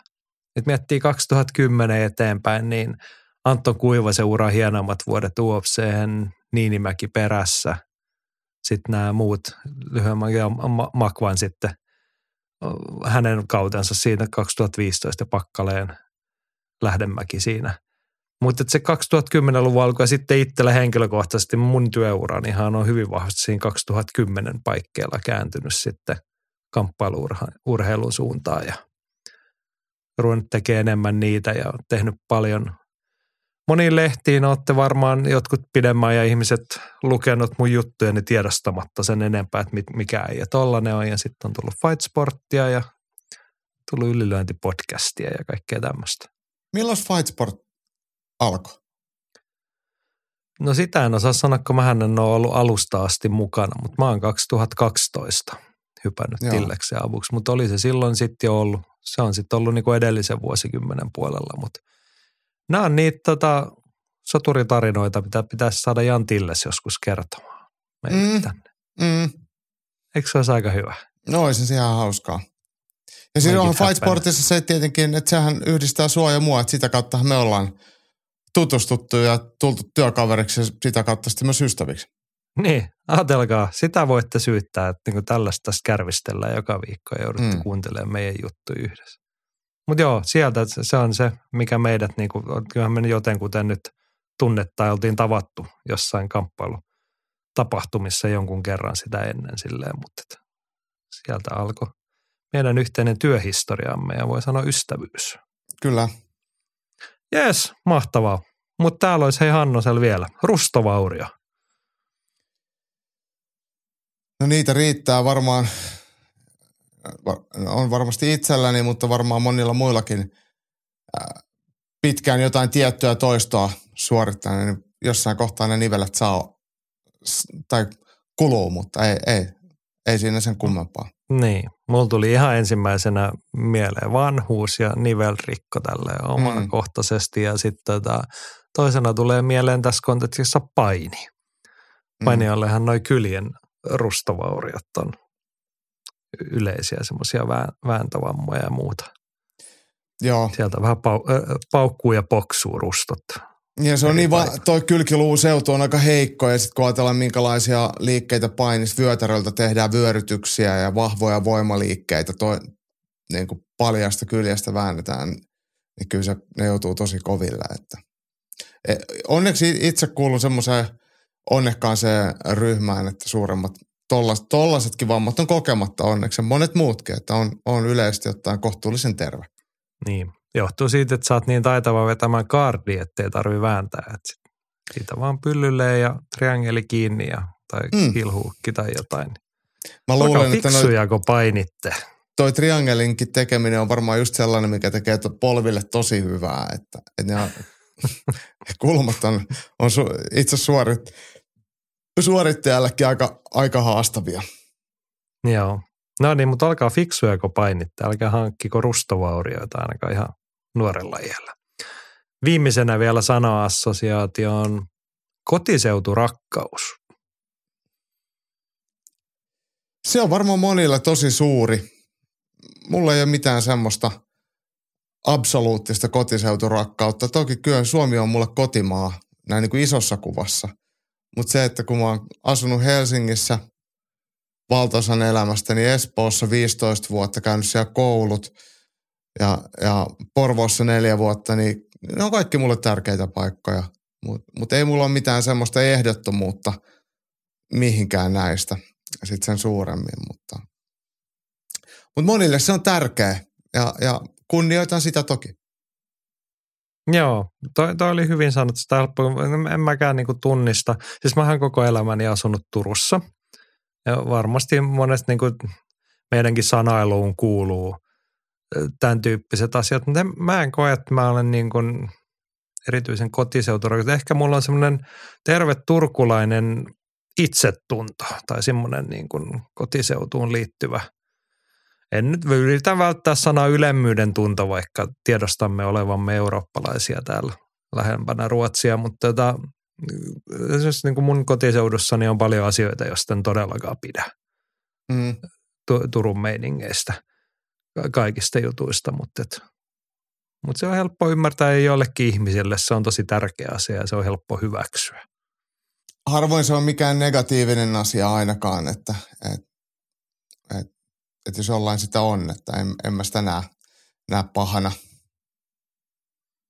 Joo. No niin, tähän helppo lopettaa melkein. Mulla olisi yksi bonussana-assosiaatio. Pistämme piirin umpeen ja nyt mä heitän sulle täältä, että mitä sulle nyt tulee mieleen, jos mä sanon täältä Inferno ja Helvetin seitsemäs piiri. Infernohan on just Dan Brownin loistoteos, mitä se Dante oli kopioinut sitten jossain runokirjallisuudessa ja siinähän niitä, niitä tota, helvetin eri tasoja käsiteltiin, mutta en mä niistä kyllä muista mitään, mutta todennäköisesti mä pääsen useammalle niistä vielä vierailemaan.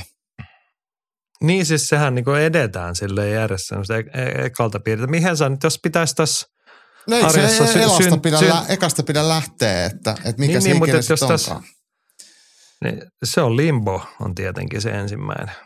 Okei. Okay. joutuu kastamattomat ja ennen Kristuksen syntymää eläneet hyvälliset ihmiset. Mutta tota, jos nyt pitää tässä arjessa tunnustaa syntinsä, niin mihin, mille levelille ajattelit tässä pelissä päätyä tai joutua? No mä en oikeasti tiedä, mutta siis mähän on hedonisti. Mä tykkään kaikesta mukavasta.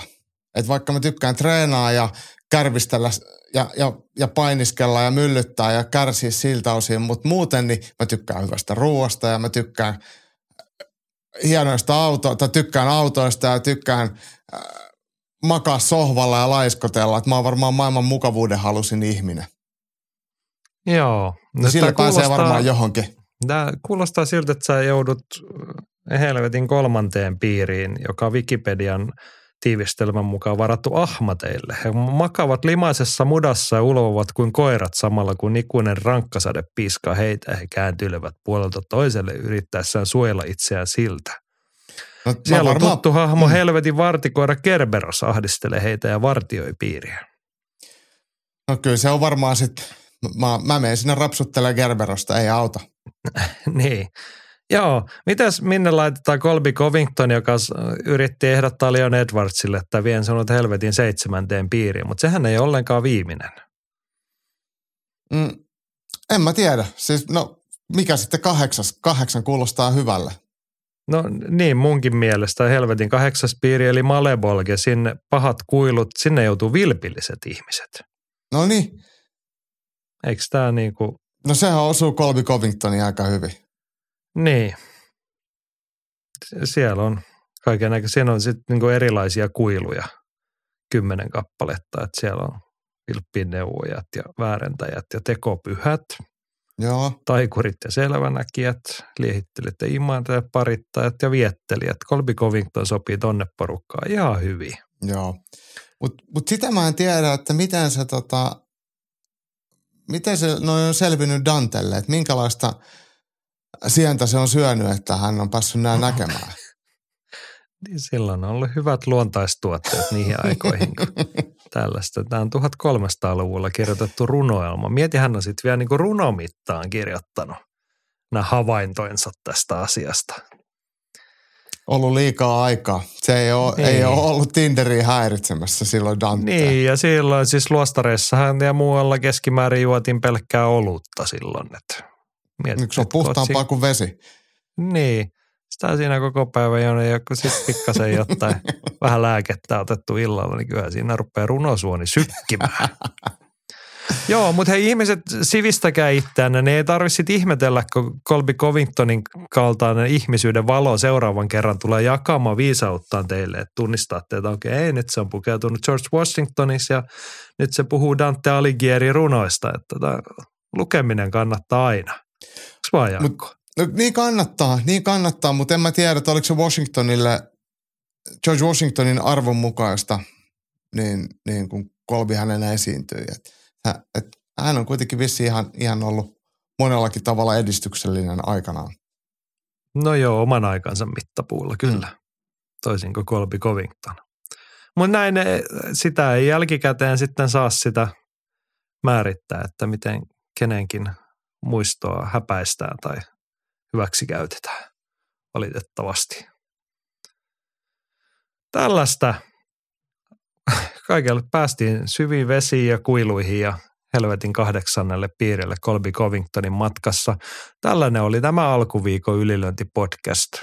Kiva, jos viihdyit meidän matkassamme tämän kiirastulen läpi.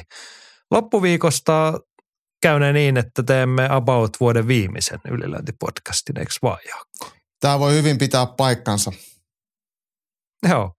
Vähän olisi nyrkkeilyasiaa ja meillä on Henkan Finbox vuosikatsausta ja ehkä puidaan suomalaista nyrkkeilyä hetki vähän lisääkin, mutta tota, sellaista loppuviikosta vielä ennen joulua. Siihen asti pitäkää itsestänne ja toisistanne huolta ja koittakaa olla joutumatta mihinkään infernoon ja hyvin.